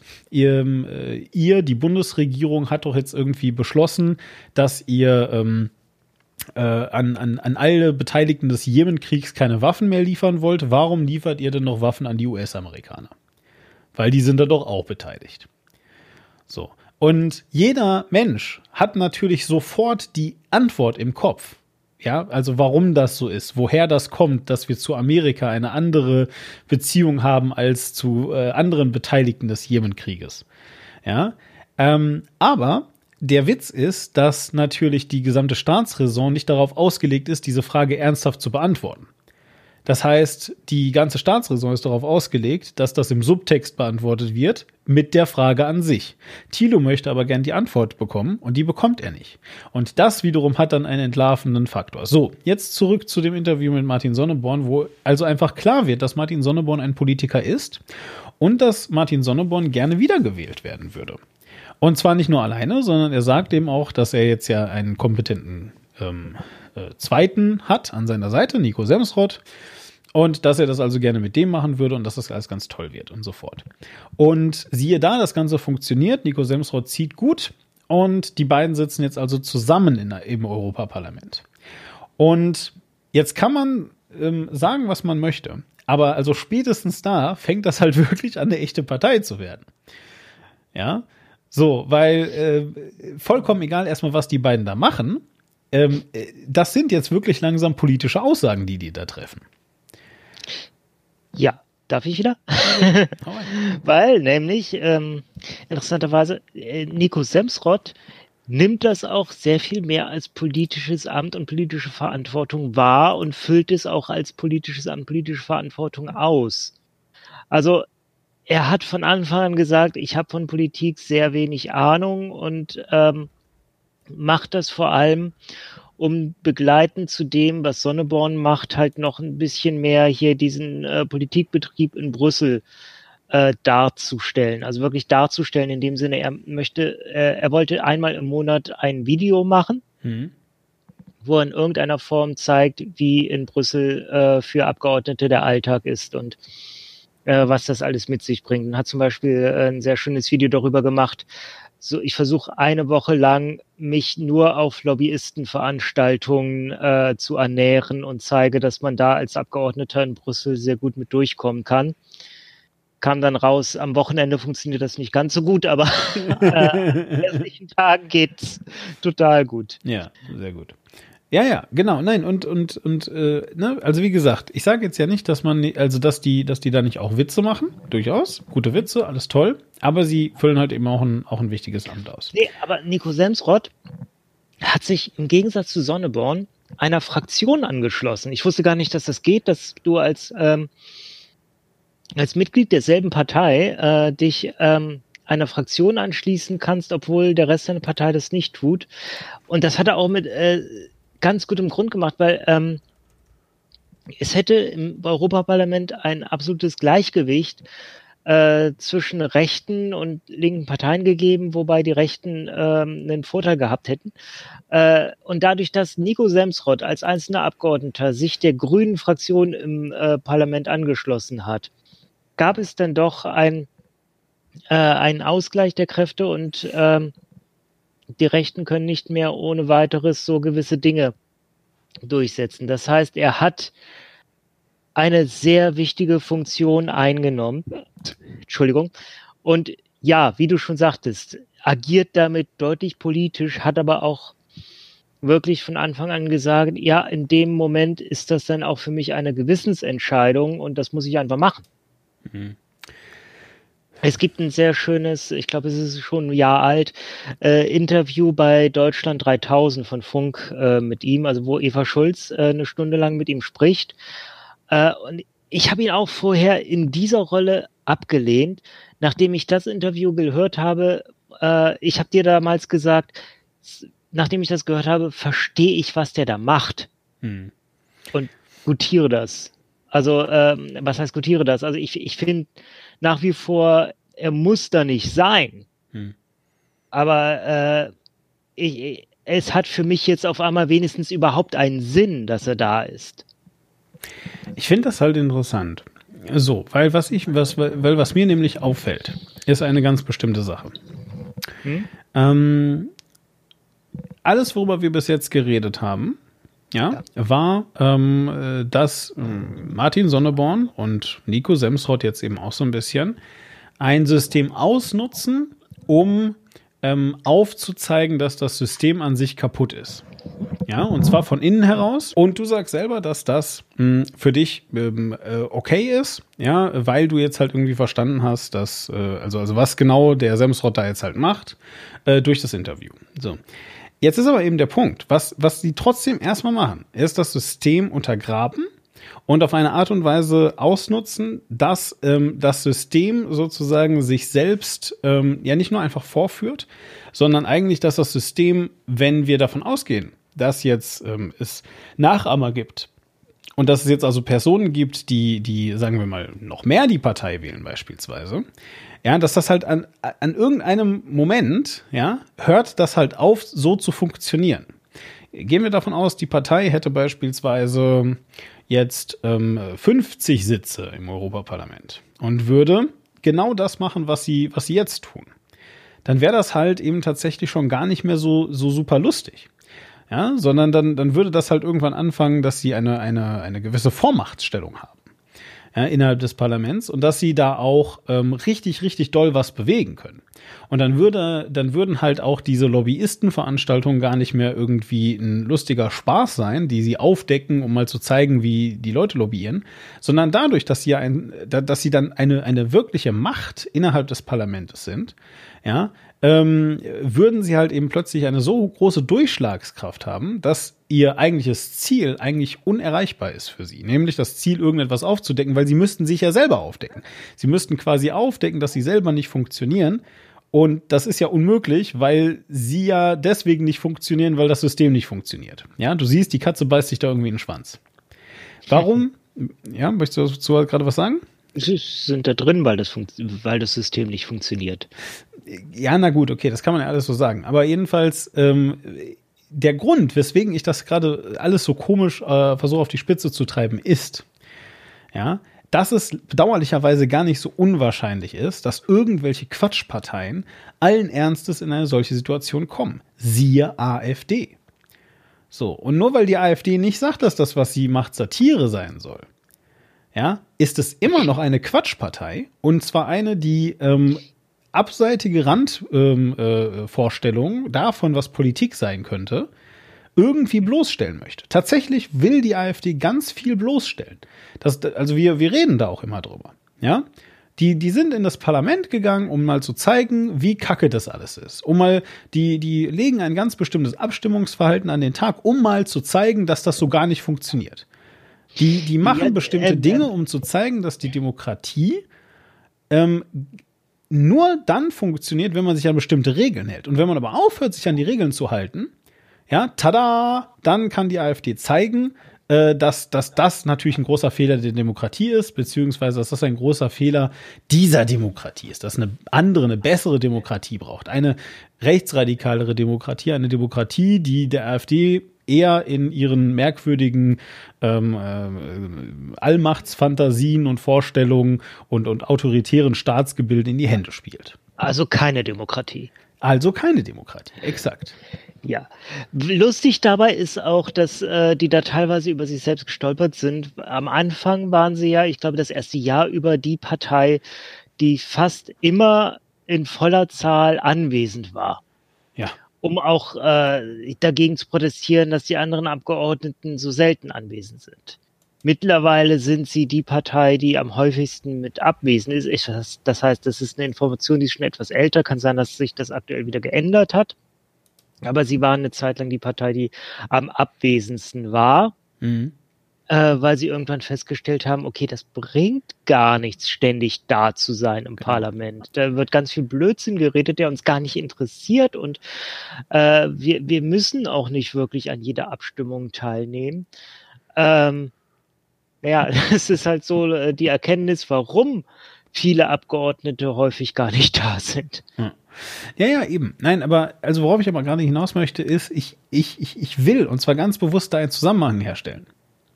Ja, ähm, und, und ich will diesen Zusammenhang halt unter anderem auch deswegen herstellen, weil nämlich das von äh, den Medien TM ganz, ganz häufig als Populismus bezeichnet wird. Denn was ich man, glaube, ich glaube, ja. da musst du kurz noch voranstellen, weil äh, wir äh, eventuell, ich hoffe nicht, aber eventuell haben wir ein paar empfindliche Seelen unter den Zuhörern, ja. dass du hier keinesfalls Partei also die Partei und AfD in irgendeiner Form gleichsetzen. Nö. Dass du nur sagst, dass die irgendwo äh, in der Methodik. Äh, nee, äh, nee, nee. ich sage auch gar nicht, dass die Methodik die gleiche ist. Weißt du, was ich sage? Ich sage, dass der Effekt der gleiche ist. Okay. Ja, was ich sage ist, was ich, was ich, also wirklich ganz, ganz klar. Gut, dass du es nochmal, äh, gut, dass du es nochmal klarstellst. Ich glaube nicht, dass die, also ich glaube nicht, dass die Partei die Partei rechtsradikal ist. Überhaupt nicht. Nee. Ja, Das so. kann niemand behaupten. Von die Partei gibt dir diese Sticker drau äh, raus, wo drauf steht FCK AfD. Exakt, exakt. So, also, aber, aber nochmal, ja, also, also, also ich will, ich will gar ja gut, aber ich meine, das ist jetzt auch wieder kein Ver aber nochmal, also ich will das definitiv nicht sagen. Punkt. Ja, also die, das sind keine, das ist keine rechtsradikale Partei, die, äh, die Partei. So. Äh, Aber darum geht es auch überhaupt nicht. Ja, sondern es geht darum, dass sie eine gesellschaftliche Verantwortung haben und auch eine politische Verantwortung haben und dass diese politische Verantwortung rein dafür heute, heute genutzt wird, das politische System, und das ist eben der Punkt, zu zersetzen. Und genau das macht die AfD. Unabhängig davon, was für ein, und das ist jetzt natürlich vor allem im Bezug auf die AfD sehr lustig, Endziel da steht. Ja, nämlich äh, bei der AfD selbstverständlich die äh, Abschaffung der Demokratie. Bitte? Ja, genau. So die die äh, die äh, die die Abschaffung der Demokratie Endziel, das ist äh, ein ein, ein Es- nationalsozialistischer Begriff, einfach um Es damit ist witzig, weil es überhaupt nicht witzig ist. ja, genau. Eben das ist ein nationalsozialistischer Begriff und ähm, er äh, beschreibt also die äh, komplette äh, Vernichtung aller oder ja aller aller aller jüdischen Menschen auf der Welt. Ja, das ist das Endziel sozusagen. Mm. Äh, Und natürlich auch die, die, die Germanisierung der Welt, also mit anderen Worten, dass, dass irgendein Fantasievolk, die sogenannten Arier, dann irgendwie die Herrenrasse seien und so weiter, all das. Aber jedenfalls, ähm, lass uns davon wieder wegkommen. Was ich eigentlich sagen möchte, ist, dass das finale Ziel, und das ist der, der Kern meiner Aussage, das finale Ziel ist es, aufzuzeigen, dass das System kaputt ist und weggemacht werden muss. Und was in, im Kabarett total okay ist. Also, mit total okay meine ich, ich reibe mich dann da dran und dann finde ich manchmal eine Aussage unmöglich und dann, ja, ist die Person halt scheiße und dann sage ich halt, ach Mensch, Dieter nur, der soll mal ein bisschen nachdenken, bla bla bla bla und dann ärgere ich mich ein bisschen über den und so. Aber an sich ist es okay, was auch immer der von sich gibt, okay? Soll er halt machen. So. Ja, und, und wenn er halt dann wirklich irgendwann anfängt, ähm, äh, ein Nazi-Verschwörungstheoretiker zu sein, dann ist er halt das. So. Aber erstmal ist es egal, was Dieter nur sagt. Okay? Äh, zumindest, ähm, wenn wir jetzt nicht, also wenn wir jetzt einfach nur den, den politischen Diskurs machen, nicht den, nicht die Verrohung der Gesellschaft. Aber lass uns einfach da bleiben. So. Wir haben eine Folge drüber gemacht und äh, bei Genau. uns war auch das, das Fazit, er darf es sagen. Genau. Ist halt dann Wir Quatsch. uns drüber beschweren, ja. Genau, so. Ähm, eben, aber, aber genau das, so. Aber ich finde, ja, irgendwann äh, ist halt eine, eine Position erreicht. Und diese Position ist, sobald du ein Volks, ein gewählter Volksvertreter bist, wo du zwar immer noch gerne darüber informieren darfst, was nicht gut läuft, das ist ja deren gutes Recht, das dürfen sie auch gerne machen. Aber das machst du halt garantiert nicht, indem du äh, versuchst, diese äh, Strukturen, die da aufgebaut wurden, komplett zu zerschlagen. Das geht halt nicht. Weil wenn du das machst, dann öffnest du einer äh, kompletten Unkontrolle die Tür. Und wenn ich in einer Sache sicher bin, ja, dann ist das die. Wenn morgen die EU zusammenbricht, das Europäische Parlament zusammenbricht, ja, dann hat die AfD einen ganz genauen Plan, was sie gern hätte, was dann passiert. Die Partei glaube ich nicht. So. Ja, und das ist halt eine immer noch sehr gefährliche Sache. Und wie gefährlich diese Sache ist, ja, sehen wir halt nicht nur durch die Partei, sondern wir sehen das halt eben auch in vielen anderen Sachen. Deswegen habe ich am Anfang diesen komischen Sprung gemacht, Donald Trump, diesen komischen Sprung gemacht, Boris Johnson oder auch die Fünf-Sterne-Bewegung von Beppe Grillo, die, der im Wesentlichen auch Kabarettist ist, der im Wesentlichen die gesamte politische Bewegung, die dann hinter die Regierung mitgestellt hat, darauf begründet hat, dass er sehr gut darin ist, pointiert darauf aufmerksam zu machen, dass das politische System nicht funktioniert. Es ist das politische System in Italien aber auch auf eine andere Art und Weise kaputt.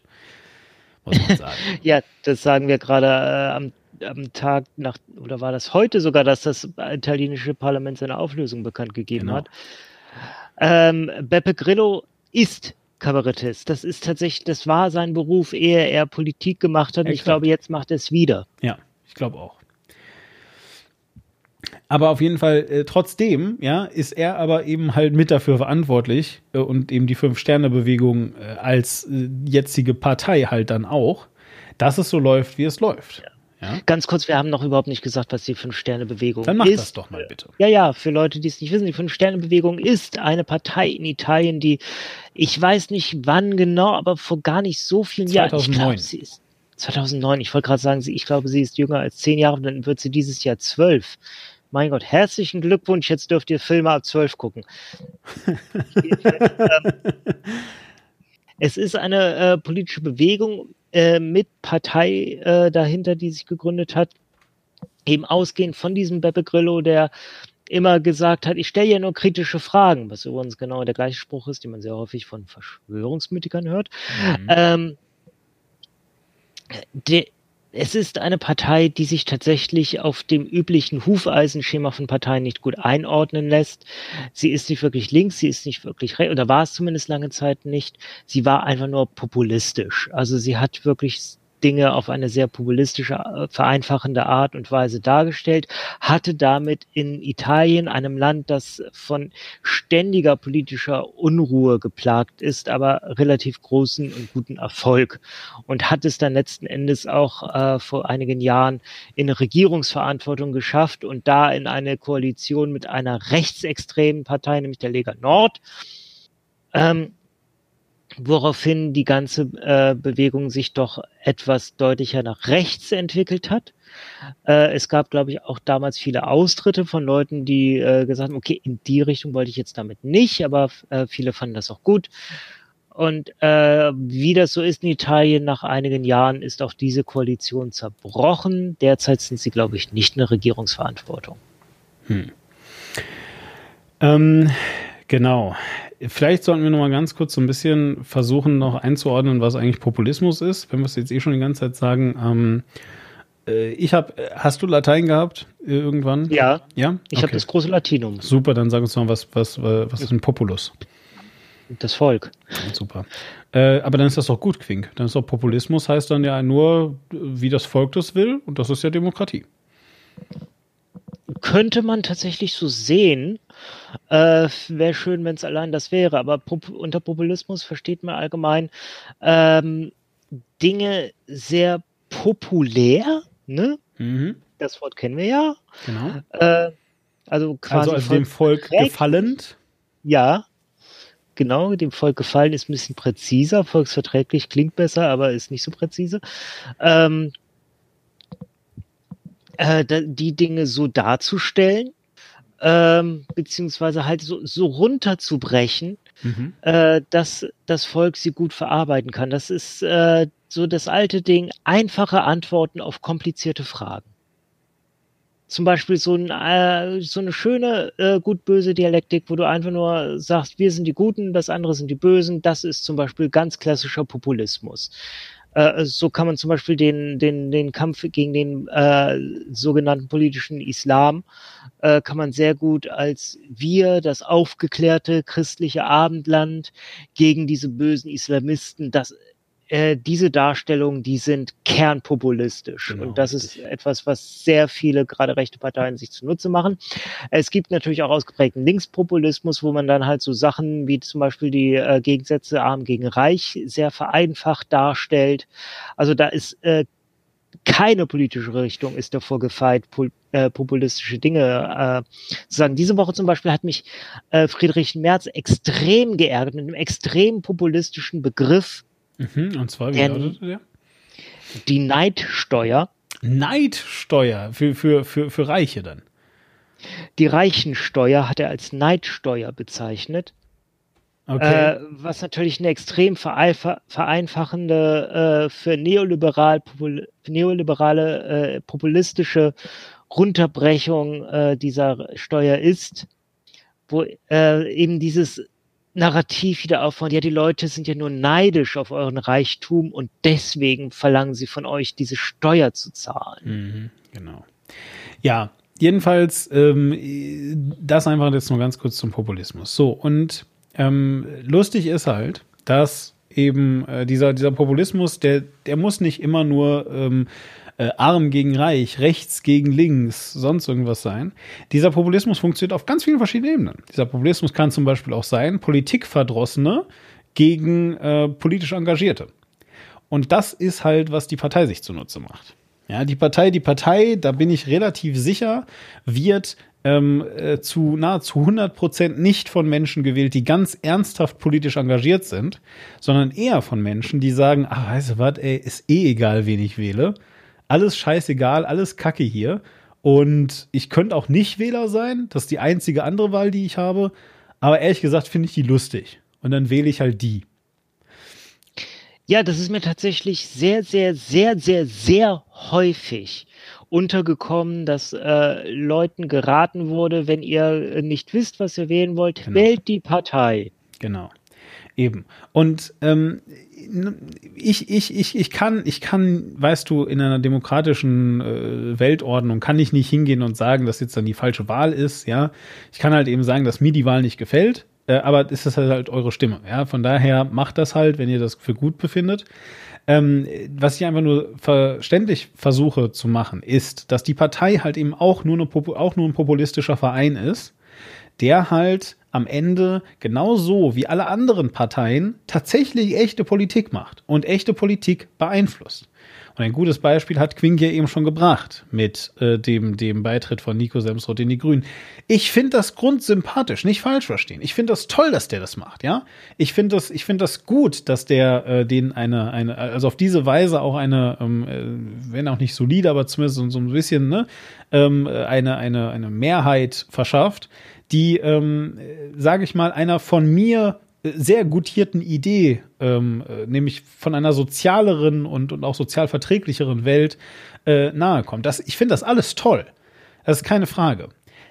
Nur, und das ist halt jetzt eben äh, das, was ich versuche hier, hier irgendwie, irgendwie klar ähm, es, es, es ist niemals gut, Leute in ein Parlament hineinzuwählen, die das Parlament ablehnen. Das funktioniert halt nicht. Man kann Menschen nicht irgendwie in ein Amt wählen und dann hoffen, dass das Amt sie zähmt. Siehe Donald Trump. So. Und ich meine, ähm, so leid es mir halt tut, ja, ich weiß, dass das in Deutschland immer sehr, sehr schwierig ist mit, mit Nazi-Vergleichen und, und äh, heutiger Realpolitik zu kommen. Und ich meine jetzt echte Nazi-Vergleiche. Also ich meine, ist ja wie Hitler, ja, oder sowas. Ähm, aber man muss halt sagen, ja, dass eben diese Sache um Donald Trump herum in, in ganz vielen äh, Punkten nun mal sehr an die Machtübernahme der NSDAP ähm, äh, erinnert. Auch, ja, also ich meine, bis hin zu einem misslungenen Putschversuch mittlerweile. Ja. Und ähm, ich meine, wir wissen alle nicht, was kommt. Wir hoffen natürlich, dass das alles äh, sich im Sande verläuft. Und wir wissen auch alle, dass Donald Trump dankenswerterweise älter ist, als Adolf Hitler war. Und dementsprechend vielleicht ja sogar jetzt in den nächsten vier Jahren stirbt. Mal Wir gucken. machen, ja Gott, oder er wird halt alt. Äh, wir machen ja äh, bald eine, wahrscheinlich eine Folge über Donald Trump Ja, ja. und da, da sage ich was dazu. Weil ich glaube, ich. ich Ja, du kannst ja, du kannst ja ruhig schon mal jetzt ein bisschen was spoilern, wenn es gerade der Sache dienlich ist, zumindest. Ja, ähm, ich sage nur so viel. Donald Trump ist alt, aber er hat Familie. Das stimmt, ja. Das ist leider so. Das ist so. Er hat Familie und ähm, das wird auch schwierig, ja. Ja. Wir werden sehen. Äh, aber ja. kurz, ähm, was, was ich gesehen habe, ist, dass ähm, Menschen vielleicht nicht von einem Amt gezähmt werden, aber dass sie zumindest äh, da hineingepresst werden, das Amt auszufüllen. So geschehen aktuell bei Jens Spahn, Mhm. der ja wirklich ganz, äh, ganz offensichtlich keinen Bock hatte, Gesundheitsminister zu sein. Der wollte Stimmt. Innenpolitik machen, aber da, das Amt hat er nicht bekommen. Das war auch ganz deutlich ein äh, Schlag ins Gesicht von Frau Merkel, äh, ihm diesen Posten zu, zu schustern, Gesundheitsminister. Jetzt ist ihm äh, diese Pandemie in den Schoß gefallen und er ist halt dann sehr schnell, sehr massiv in dieses Amt hinein. Also auch vorher schon hat er sich ta tatsächlich angefangen, irgendwann auch tatsächlich mit seinem Amt zu beschäftigen. Und ähm, jetzt füllt er das Amt nach seinen Möglichkeiten gut aus. Hm. Also muss man ja sagen, er, er ist kein Experte für Gesundheit und das merkt man hin und wieder auch, aber er tut, was er kann und das, ähm, ja, kann man ihm zumindest insofern hoch anrechnen. Äh, wir wissen alle, das wolltest du nicht. Du machst es und du machst es nach deinen Möglichkeiten okay. Ja. Was ist der Unterschied zwischen Jens Spahn und Heiko Maas? Äh, Heiko Maas ist mit Herzblut dabei und niemand redet drüber. Ich hätte gesagt, einer von beiden möchte Karriere machen. Ähm, Ja, dafür ist Heiko Maas leider in der falschen Partei. ja, richtig. Aber genau das ist jedenfalls, äh, aber genau das ist jedenfalls, ähm, äh, jedenfalls das Ding. Ja, also äh, ich glaube, dass Jens Spahn hauptsächlich ähm, Sichtbarkeit haben wollte. Der wollte hauptsächlich, äh, der wollte hauptsächlich halt äh, gerne im Mittelpunkt stehen, ja, und dass alle Leute auf ihn gucken. Und dankenswerterweise hat er dann Glück gehabt und die Welt hat ihm eine Pandemie geschenkt. Ja, so. Und ich meine, das klingt sehr zynisch, ist es auch. Ähm, und natürlich glaube ich nicht, dass Jens Spahn sich das gewünscht hat. Aber was ich glaube, was er sich gewünscht hat, ist mehr Sichtbarkeit in seinem Amt. So, und die hat er jetzt und ich glaube, deswegen ist er auch gerade äh, sehr dabei ähm, zu tun, was er, was er halt tut, weil Jens Spahn im Verhältnis einfach noch super, super jung ist und natürlich noch viel vor sich hat. Und selbst wenn er jetzt vielleicht äh, gerade nicht Kanzlerkandidat wird, dann will er es halt dann äh, in, in vier Jahren werden oder so. Ja, oder in äh, 20 Jahren. Mal gucken. Also der hat noch einige Zeit vor sich, deswegen ähm, kann ich mir gut vorstellen, warum er natürlich lieber äh, Innenminister geworden wäre als Gesundheitsminister, weil, äh, seien wir mal ehrlich, ja, ähm, äh, wenn jetzt nicht gerade rein zufälligerweise ähm, äh, täglich äh, Hunderte äh, Menschen an einem äh, an einer weltweiten Pandemie sterben würden ähm, in Deutschland, dann ähm, äh, dann wäre diese ganze Debatte um eine äh, gerechte Bezahlung von Pflegekräften überhaupt nicht da. So, ja. Und dann wäre halt eben das Amt auch nicht sichtbar. Naja, egal. Lass uns jetzt weg von Jens Spahn kommen und ähm, einfach ähm, vielleicht auch langsam aber sicher zum, zum, zum Diskussionsteil oder zum Diskursteil kommen, äh, einfach so ein bisschen unserer Chronistenpflicht noch nachgehen, weil am Ende können wir, glaube ich, jetzt hier nicht ähm, in einem Podcast, der irgendwie anderthalb Stunden geht, äh, komplett nachziehen, wie sich alles entwickelt hat und wie alles kam, dass es kam, so dass es ist, was es ist, oder wie es ist, besser gesagt. Ja. Ähm, aber was wir natürlich machen können, ist zumindest so ein bisschen jetzt den Diskurs darstellen, wie er ist und auch den noch mal ein bisschen bewerten. Denn jetzt hat Nico Semsrott also die Partei verlassen. Und äh, du hast das zwar am Anfang kurz schon mal gesagt, aber wir sollten trotzdem mal sagen, warum eigentlich. Also hat Nico Semsrott alles, was wir jetzt heute besprochen haben, eingesehen und fand dann jetzt plötzlich, ähm, dass er da, dass er da weg muss oder woher kommt das, dass er da jetzt gegangen ist? Nö, Ich meine, was wir heute besprochen haben, das war ihm alles prinzipiell so schon klar. Ich glaube, würde er unseren Podcast hören, dann wäre für ihn da keine neue Natürlich Erkenntnis. hört er den, dabei. alle hören den, also ich bitte dich. Ja, äh, also Ja. Nico, ähm, äh, sag, Danke. Ob es dich sehr gestört hat, dass ich am Anfang kurz deinen Namen falsch ausgesprochen habe. Ähm, nee, er, ähm, ähm, ich glaube nicht, dass äh, ihm irgendwas unklar war, außer in was für einer alter weißer Mann-Partei er ist. Das, Und das hat aber, genau, das hat, äh, das hat Sonneborn ihm diese Woche äh, ziemlich deutlich gezeigt. in Erinnerung gerufen. Und daraufhin hat er die Partei verlassen. Nee, ähm, Sonneborn hat äh, ein rassistisches T-Shirt, einen rassistischen T-Shirt-Entwurf geteilt und hat auf die Kritik darauf, dass das rassistisch sei, äh, nur mit Witzchen reagiert. Und hat wohl auch im persönlichen Gespräch mit Sonneborn das alles abgetan. Und wir werden den Rassismus hier nicht, ähm, nicht reproduzieren. Wir sagen nur sofern, äh, soweit, äh, es war anti-asiatischer Rassismus, also gegen. Ähm, Ich finde, wir können das sogar erklären. Ähm, also ganz konkret, äh, ganz konkret war das einmal, ich, ich weiß auch gar nicht genau, was noch auf dem T-Shirt drauf stand. Ich habe es gerade mal versucht zu googeln, ist aber irgendwie auch egal. Ähm, was es einfach ist, beziehungsweise was es einfach war, ist, dass also ähm, äh, in, in äh, vielleicht nicht allen asiatischen Sprachen, aber ein paar. Und äh, soweit ich weiß, zumindest im, im Japanischen, da bin ich mir relativ sicher, ähm, äh, ist es halt so, dass ähm, das L und das R, also als Laute, dass dies äh, quasi ein Laut ist. Das kann ich äh, sogar erklären. Ja, erklär das mal. Gerade das englische L und R, äh, weil das englische R, das klingt ja so, "rrr", Genau. Ja. da, das können Japaner aufgrund ihrer Sprache und wie ihre Sprache gestaltet ist. Äh, das, äh, die Sprache äh, gestaltet ja äh, mit, wie dein Hirn aufgebaut ist, Ja, welche ja. Verbindungen da geknüpft werden. Genau.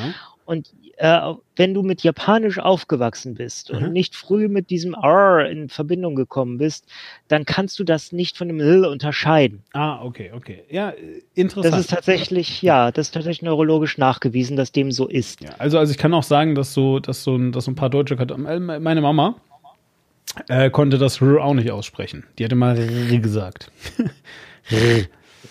War halt so. Ja, also, also ich, ich habe auch wirklich versucht, ihr das zu zeigen. Einfach so, ey, guck mal, du musst nur so machen mit der Zunge so und dann machst du das halt. Und das konnte sie nicht.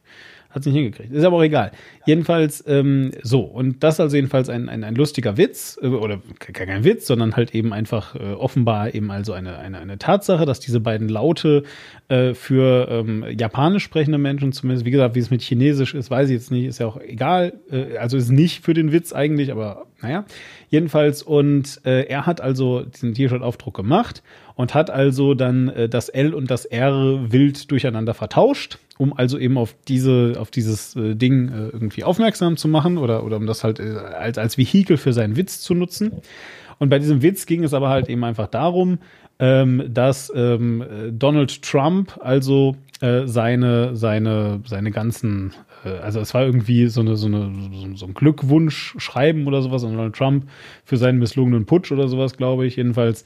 Ähm, so und äh, es ging halt eben einfach darum, dass natürlich diese ganzen Mager-Sachen, also Make America Great Again heißt das ja so schön, ähm, dass die also eben alle auch ähm, in China produziert werden, während Donald Trump ja äh, immer gegen China ähm, total äh, hetzt die ganze Zeit, ne? weil China halt total böse ist. So, und ähm, das ist halt dann äh, einfach äh, der lustige Witz gewesen. Christopher Lauer hat dazu gesagt, ähm, wenn du äh, elf Sätze brauchst, um deinen Witz zu erklären und klar zu machen, dass er nicht rassistisch ist, dann ist er vielleicht nicht so lustig. und vielleicht auch gar nicht so unrassistisch.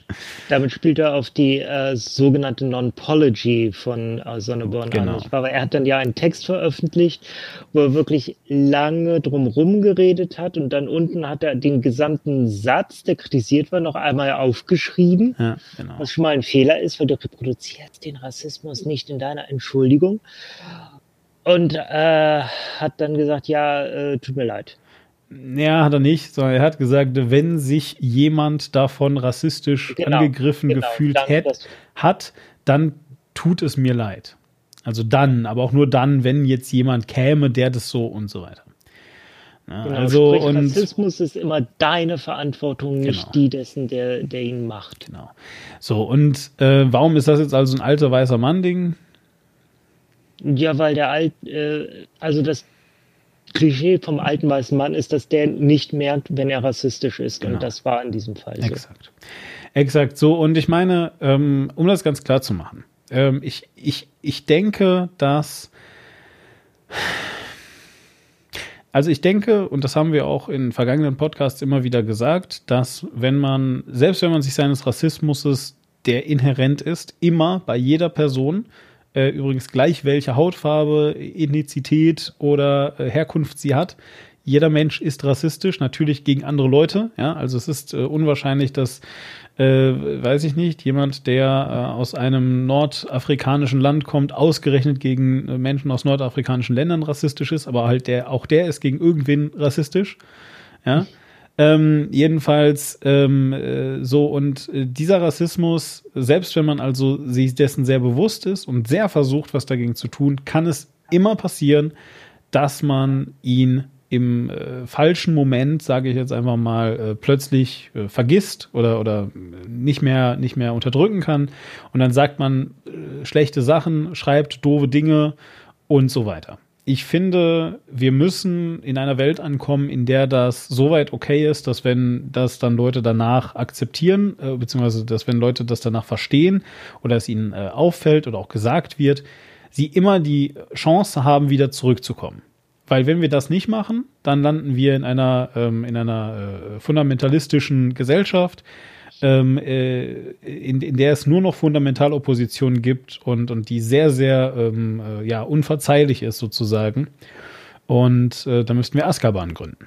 Ja. Ich glaube, prinzipiell leben wir in so einer Welt, wo das bereits das Ideal Hm. ist. Ja, Nur ideal, ja, das glaube ich. häufig, Ganz häufig dringen diese äh, Sachen, wo jemand sich ernsthaft mit äh, einer, einer problematischen Aussage auseinandersetzt äh, und dazulernen, so dringen dann nicht mehr durch. Das ist zum Beispiel äh, der berühmte Fall Barilla.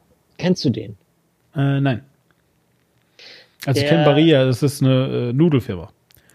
Genau, und der äh, Aufsichtsratsvorsitzende von Barilla, wir sind ja schon wieder bei Italienern, der hat mal in einem Radiointerview vor einigen Jahren äh, sich sehr despektierlich über äh, homosexuelle oder nicht heteropaare geäußert und gesagt, äh, die gehören nicht zu unserer Zielgruppe und wir wollten nicht unbedingt, dass die unsere Nudeln kaufen, so ungefähr. Mhm.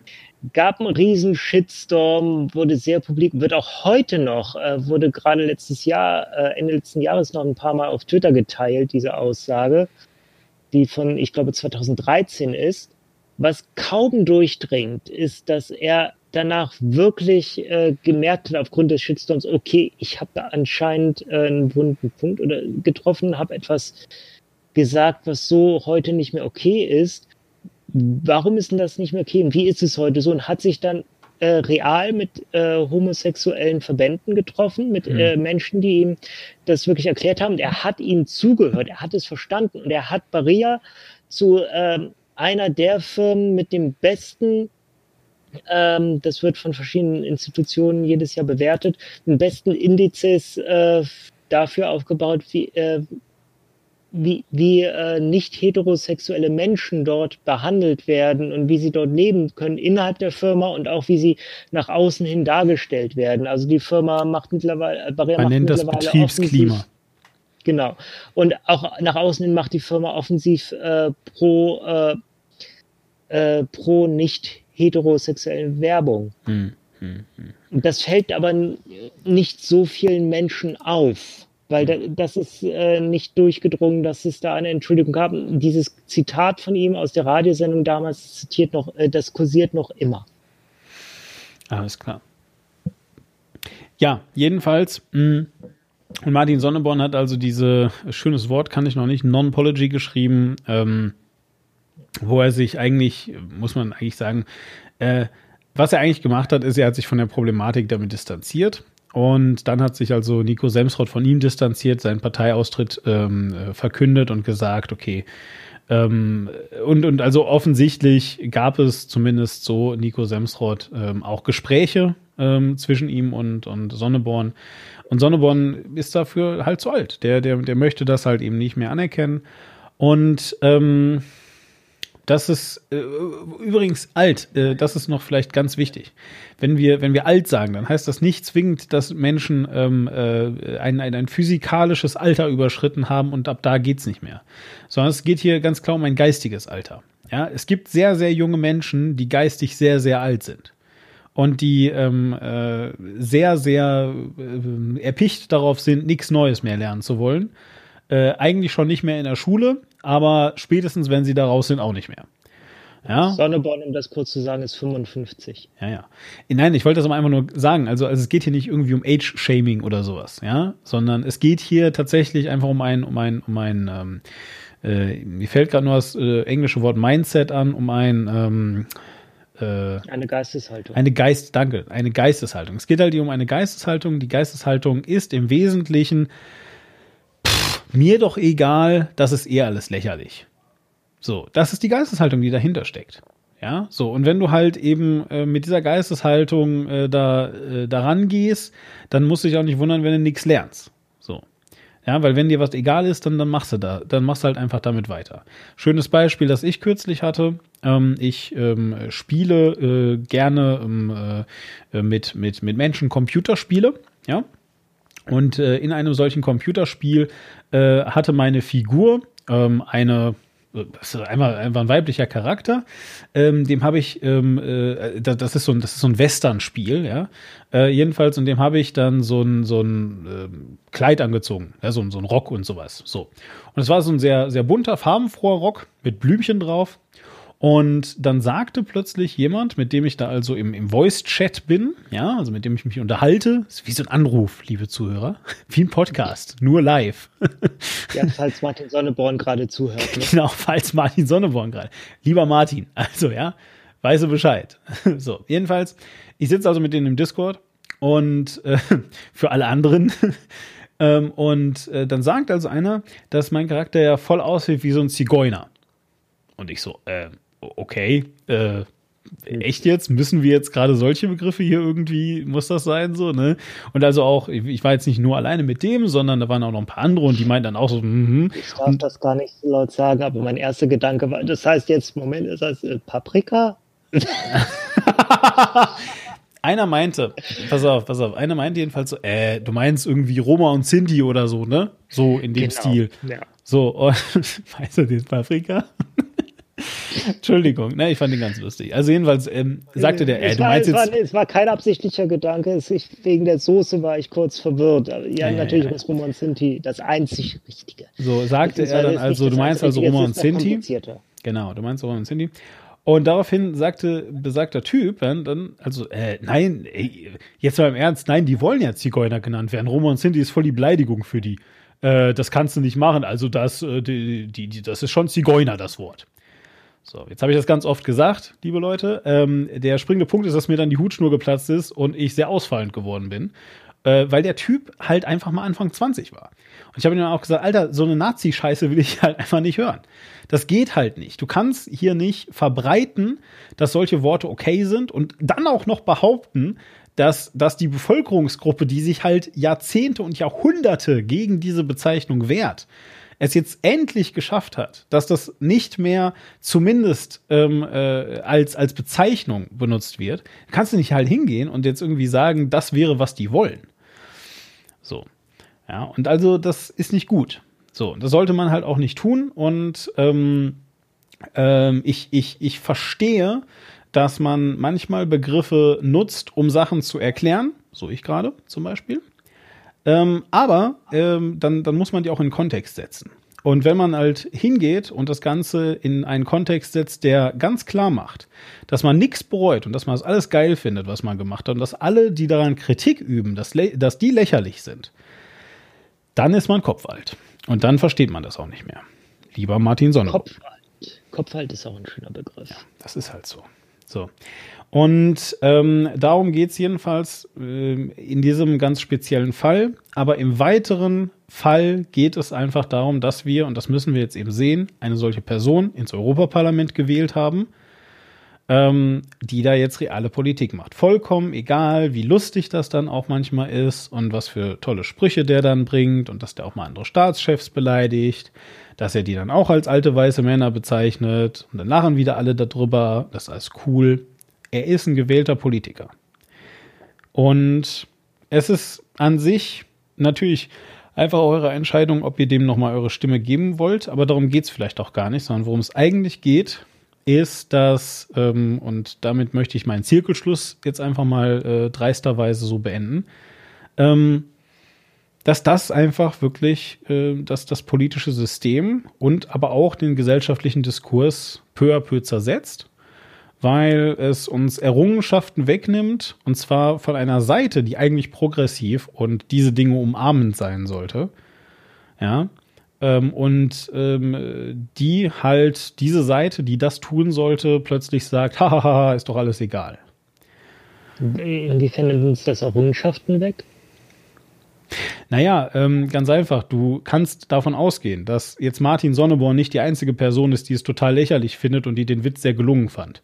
Nur weil äh, es einen riesen Aufschrei auf Twitter gab, nur weil es eine Non-Apology gab, nur weil Nico Semsrott gezeigt hat, dass er offensichtlich was im Kopf hat und rafft, was da, was da abgeht, heißt das nicht, dass jeder, der, der ähm, Martin Sonneborn gewählt hat, genau das Gleiche denkt.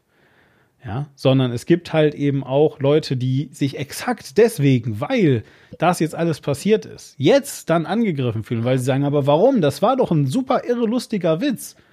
Und es ging doch gegen Trump. Und Trump ist doch scheiße. Und ihr scheiß linken, äh, ihr, ihr Empöreria. Das war doch Satire und Satire Ja. darf alles. Und Satire darf halt alles.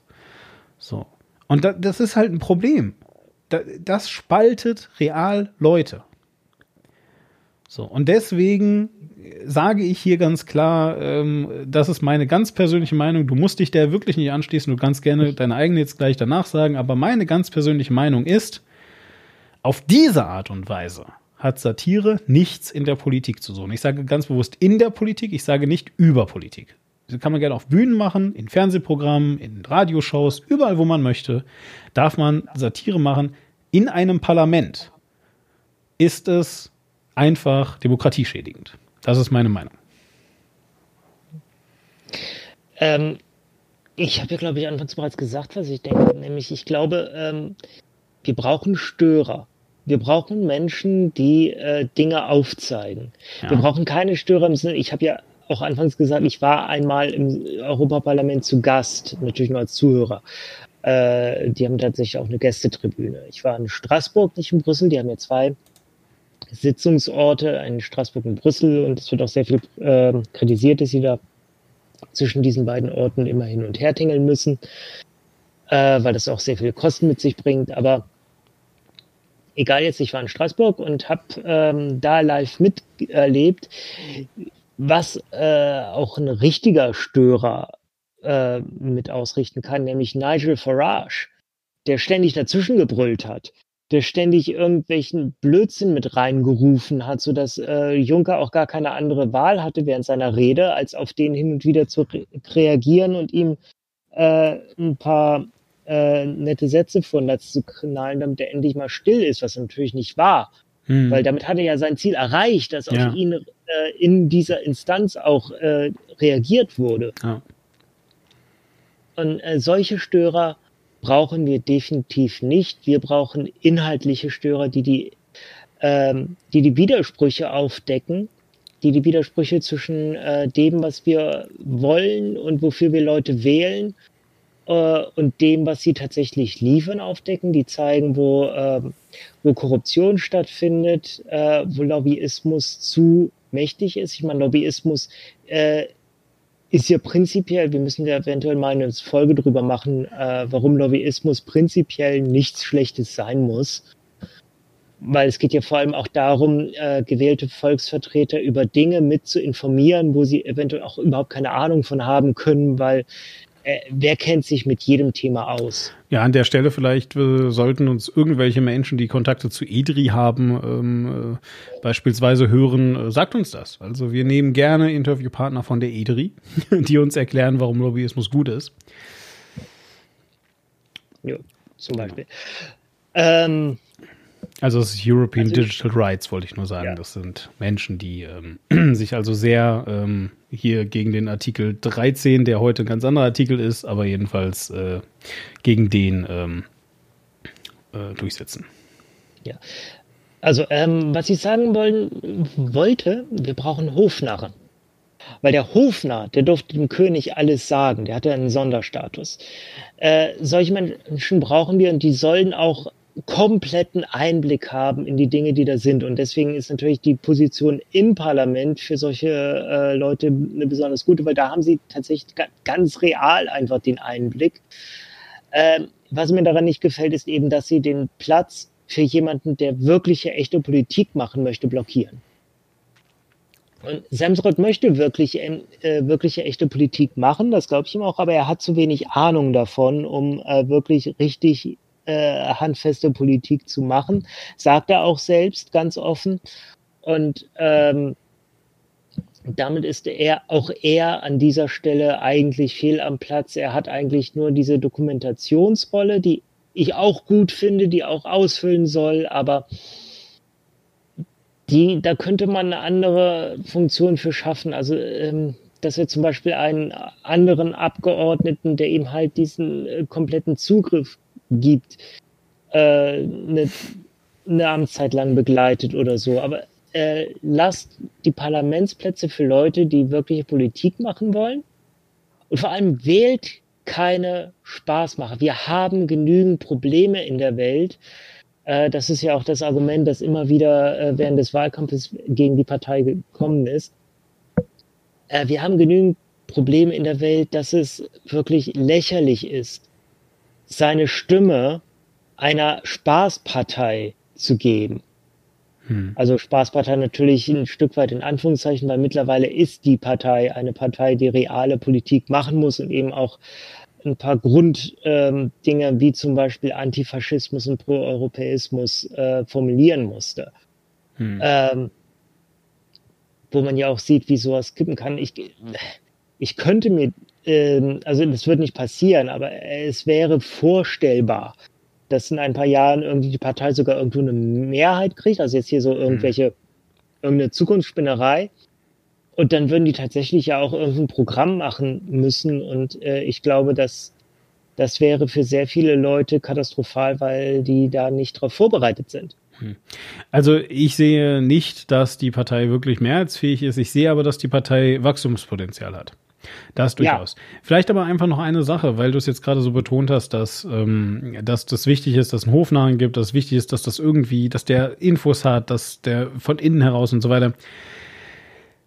Ähm, ich will jetzt das nicht ewig diskutieren, weil das, das, da kommen wir auch jetzt auf keinen grünen Zweig, weil es ewig äh, so weitergehen kann und ich habe auch äh, jetzt keine Hintergrundinfos dazu. Nur der, ähm, also was ich einfach, worauf ich aufmerksam machen möchte, ist, es gibt ja durchaus im Politikbetrieb auch ähm, äh, zum einen mal Menschen, die ähm, mit, mit dir reden möchten.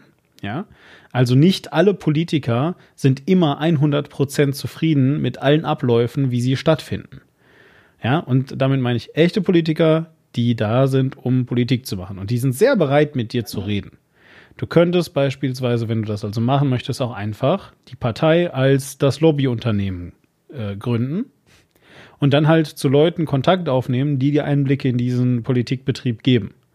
Damit du Äh. dann, ja? Timo Wölken, kurz genannt, ist der dir ein Begriff? Nein. Das ist ein Europaparlamentarier der SPD. Ja? Der hat einen YouTube-Kanal Ja. und der macht äh, schöne Videos, äh, wo auch Einblicke gibt, die allerdings natürlich gefärbt durch die Brille seiner Na klar, nein, nein, ist ja auch alles fein. Also, was ich einfach nur sagen möchte, ist, wenn du ganz konkret dieses Prinzip, was du gerade gesagt hast, diese, dieses Prinzip des Hofnarren, wenn du das ausfüllen willst, selbst Ja. wenn du das ausfüllen willst, wenn du das extra, wenn du extra sagst und ich mache keinen Halt vor irgendwelchen Parteien, dann findest du in fast allen Parteien, ja, außer den ganz stramm Rechten, findest du in fast allen Parteien immer Leute, die dann mit dir reden und bereit dazu sind, ähm, äh, dir Einblicke zu geben. Ja. Äh, sei es aus Publicity-Gründen, sei es einfach, um sich selbst Luft zu machen, weil sie auch Menschen sind, oder aus diversen anderen Gründen. Ähm, und einfach, damit ihr versteht, dass das jetzt nicht einfach nur ein wildes Hirngespinst ist, was ich mir gerade frei ausgedacht habe. Wenn es nicht so wäre, dann wäre die einzige Möglichkeit für Journalisten, investigativ zu sein, ins Parlament zu gehen und da mitzumachen. Und das machen die aber nicht. Es gibt Investigativjournalismus, der komplett außerhalb, also der komplett von außen kommt und der sehr gut ist und sehr gut recherchiert ist und mit sehr viel Hintergrundwissen ähm, vonstatten geht und natürlich hoch vertraulich die ganzen Sachen behandelt. Aber der existiert und äh, der, die müssen nicht erst gewählt werden dafür. Das sind Leute, die halt sehr politisch sehr engagiert sind und, und auch, ähm, wie gesagt, journalistisch vor allem sehr viel auf dem Kasten haben. Ähm, und das gibt es halt. So, und das ist möglich. Das könnte Martin Sonneborn auch machen, wenn er da Bock drauf hätte, aber Martin Sonneborn fand halt das lustiger, sich wählen zu lassen. Weißt du, was ich gerne mal machen möchte? Na was? Lass uns mal, äh, lass uns das auf unsere Liste setzen. Wir machen mal eine Folge über Parteiarbeit und politische Arbeit und schauen, dass wir einen äh, Gast oder eine Gästin bekommen, äh, die schon mal in einem Parlament war oder zumindest in einer Partei auf einer Liste stand, ähm, wo man dann, äh, also ich habe eine gute Freundin, äh, die zumindest früher auch mitgehört hat. Ja? Hallo Bella, weiß nicht, ob du immer noch mit zuhörst. Ähm, von der ich weiß, dass die mal bei einer äh, größeren Partei äh, in einem Bundesland auf der äh, Landesliste stand. Und dann nach der Wahl ist, äh, und nachdem sie mitgekriegt hat, wie die Koalitionsverhandlungen dann liefen, sehr desillusioniert äh, ihr Parteibuch zurückgegeben hat. Ähm, also äh, eventuell finden wir auch jemanden, der die das schon mal in einem Parlament war. Ähm, mit so einer Person möchte ich gerne mal reden und wirklich darüber reden, okay, wie funktioniert Politik im Alltagsgeschäft tatsächlich Hm. und wie, inwiefern äh, unterscheidet sich das von dem Einblick, den Journalisten tatsächlich real bekommen können? Ja, ähm, äh, gerne. Also wir, wir äh, halten die ähm, Augen und Ohren offen. Meldet euch, solltet ihr dazu gehören. Gerne äh, weibliche Personen oder weiblich gelesene Personen. Genau, weil wir zwei Dudes sind. Wir nehmen mit bevorzugt gerne weibliche Personen, ja. Ja. Ähm, äh, oder vielleicht sagen wir einfach diverse. Ja. Ähm, jedenfalls, also gerne, wenn ihr, wenn ihr da dazu kommt. Ähm, äh, aber äh, ist jetzt auch, es heißt nicht, dass nur weil ihr auch äh, in die Cisburg-Wurst-Parade gehört, dass ihr dann hier nicht irgendwie ähm, äh, willkommen seid. Ihr dürft uns das auch sagen. Ja, wir sind Ja. euch dann auch nicht böse und wir sagen auch nicht nein, weil äh, so. es ist nicht so, dass wir uns dauernd vor Gesprächspartnern äh, nicht retten können oder so. Alles gut. So, Aber Non-Mails bevorzugt oder eben Non-Whites. ja, genau. So, ähm, sei es drum. Ähm, ich glaube, wir machen an der Stelle zu und haben jetzt auch ganz viel darüber gesagt und auch darüber, was der Diskurs ähm, äh, ist und, und, und wie der Diskurs geführt wird. Ähm, wie ihr euch positioniert, bleibt wie immer eure Sache und sicherlich wird das ein äh, nicht ähm, äh, hiermit abgeschlossenes Thema sein. Wir haben es bereits gesagt, wir machen noch eine Trump-Folge auf jeden Fall. Ähm, irgendwann würde ich gerne auch nochmal eine Brexit-Folge machen. Auch da äh, kommt das sicherlich gut. Und ähm, dann schauen wir einfach mal, ähm, wohin uns das Ganze sonst noch so trägt, Quink. Und damit würde ich mich jetzt gerne verabschieden. Auf ja, ich, Wiederhören. Ich möchte nur noch, ich möchte nur noch kurz sagen, äh, die AfD, die äh, andere Parteien frech als Altparteien bezeichnet, an der ist nichts neu. An das ist einfach nur eine, eine Professoren gegründete Partei, die dann von rechten äh, Leugnern des, äh, von rechten Leugnern, von rechten Umtrieben äh, die kaberte Partei, die äh, an der, an der müsste nichts äh, Neues begründen. Ich dachte auch, wir reden heute eventuell noch ein bisschen über äh, die Piraten Liquid Democracy oder so, aber das ist dann etwas, was jetzt ja gar nicht mehr gepasst hat. Es ist halt auch gut, dass wir das nicht gemacht haben. Aber Das glaube ich glaub ich auch. Ja, und außerdem ist es auch viel, viel cooler, dass das jetzt gerade, dass du jetzt gerade so schön in das Auto reingefensterrentnert hast. Den ist nix neu! Nix! Ja. An den Piraten war was Neues, hat Genau. nicht funktioniert. Genau! Also, was Neues, die sind nämlich nicht links oder rechts, die sind vorne! Und es hat nicht funktioniert. Also ich, ich kann nur bei den Piraten durchaus das nochmal wiederkommen, aber, äh, aber dann mit ein paar Reformen.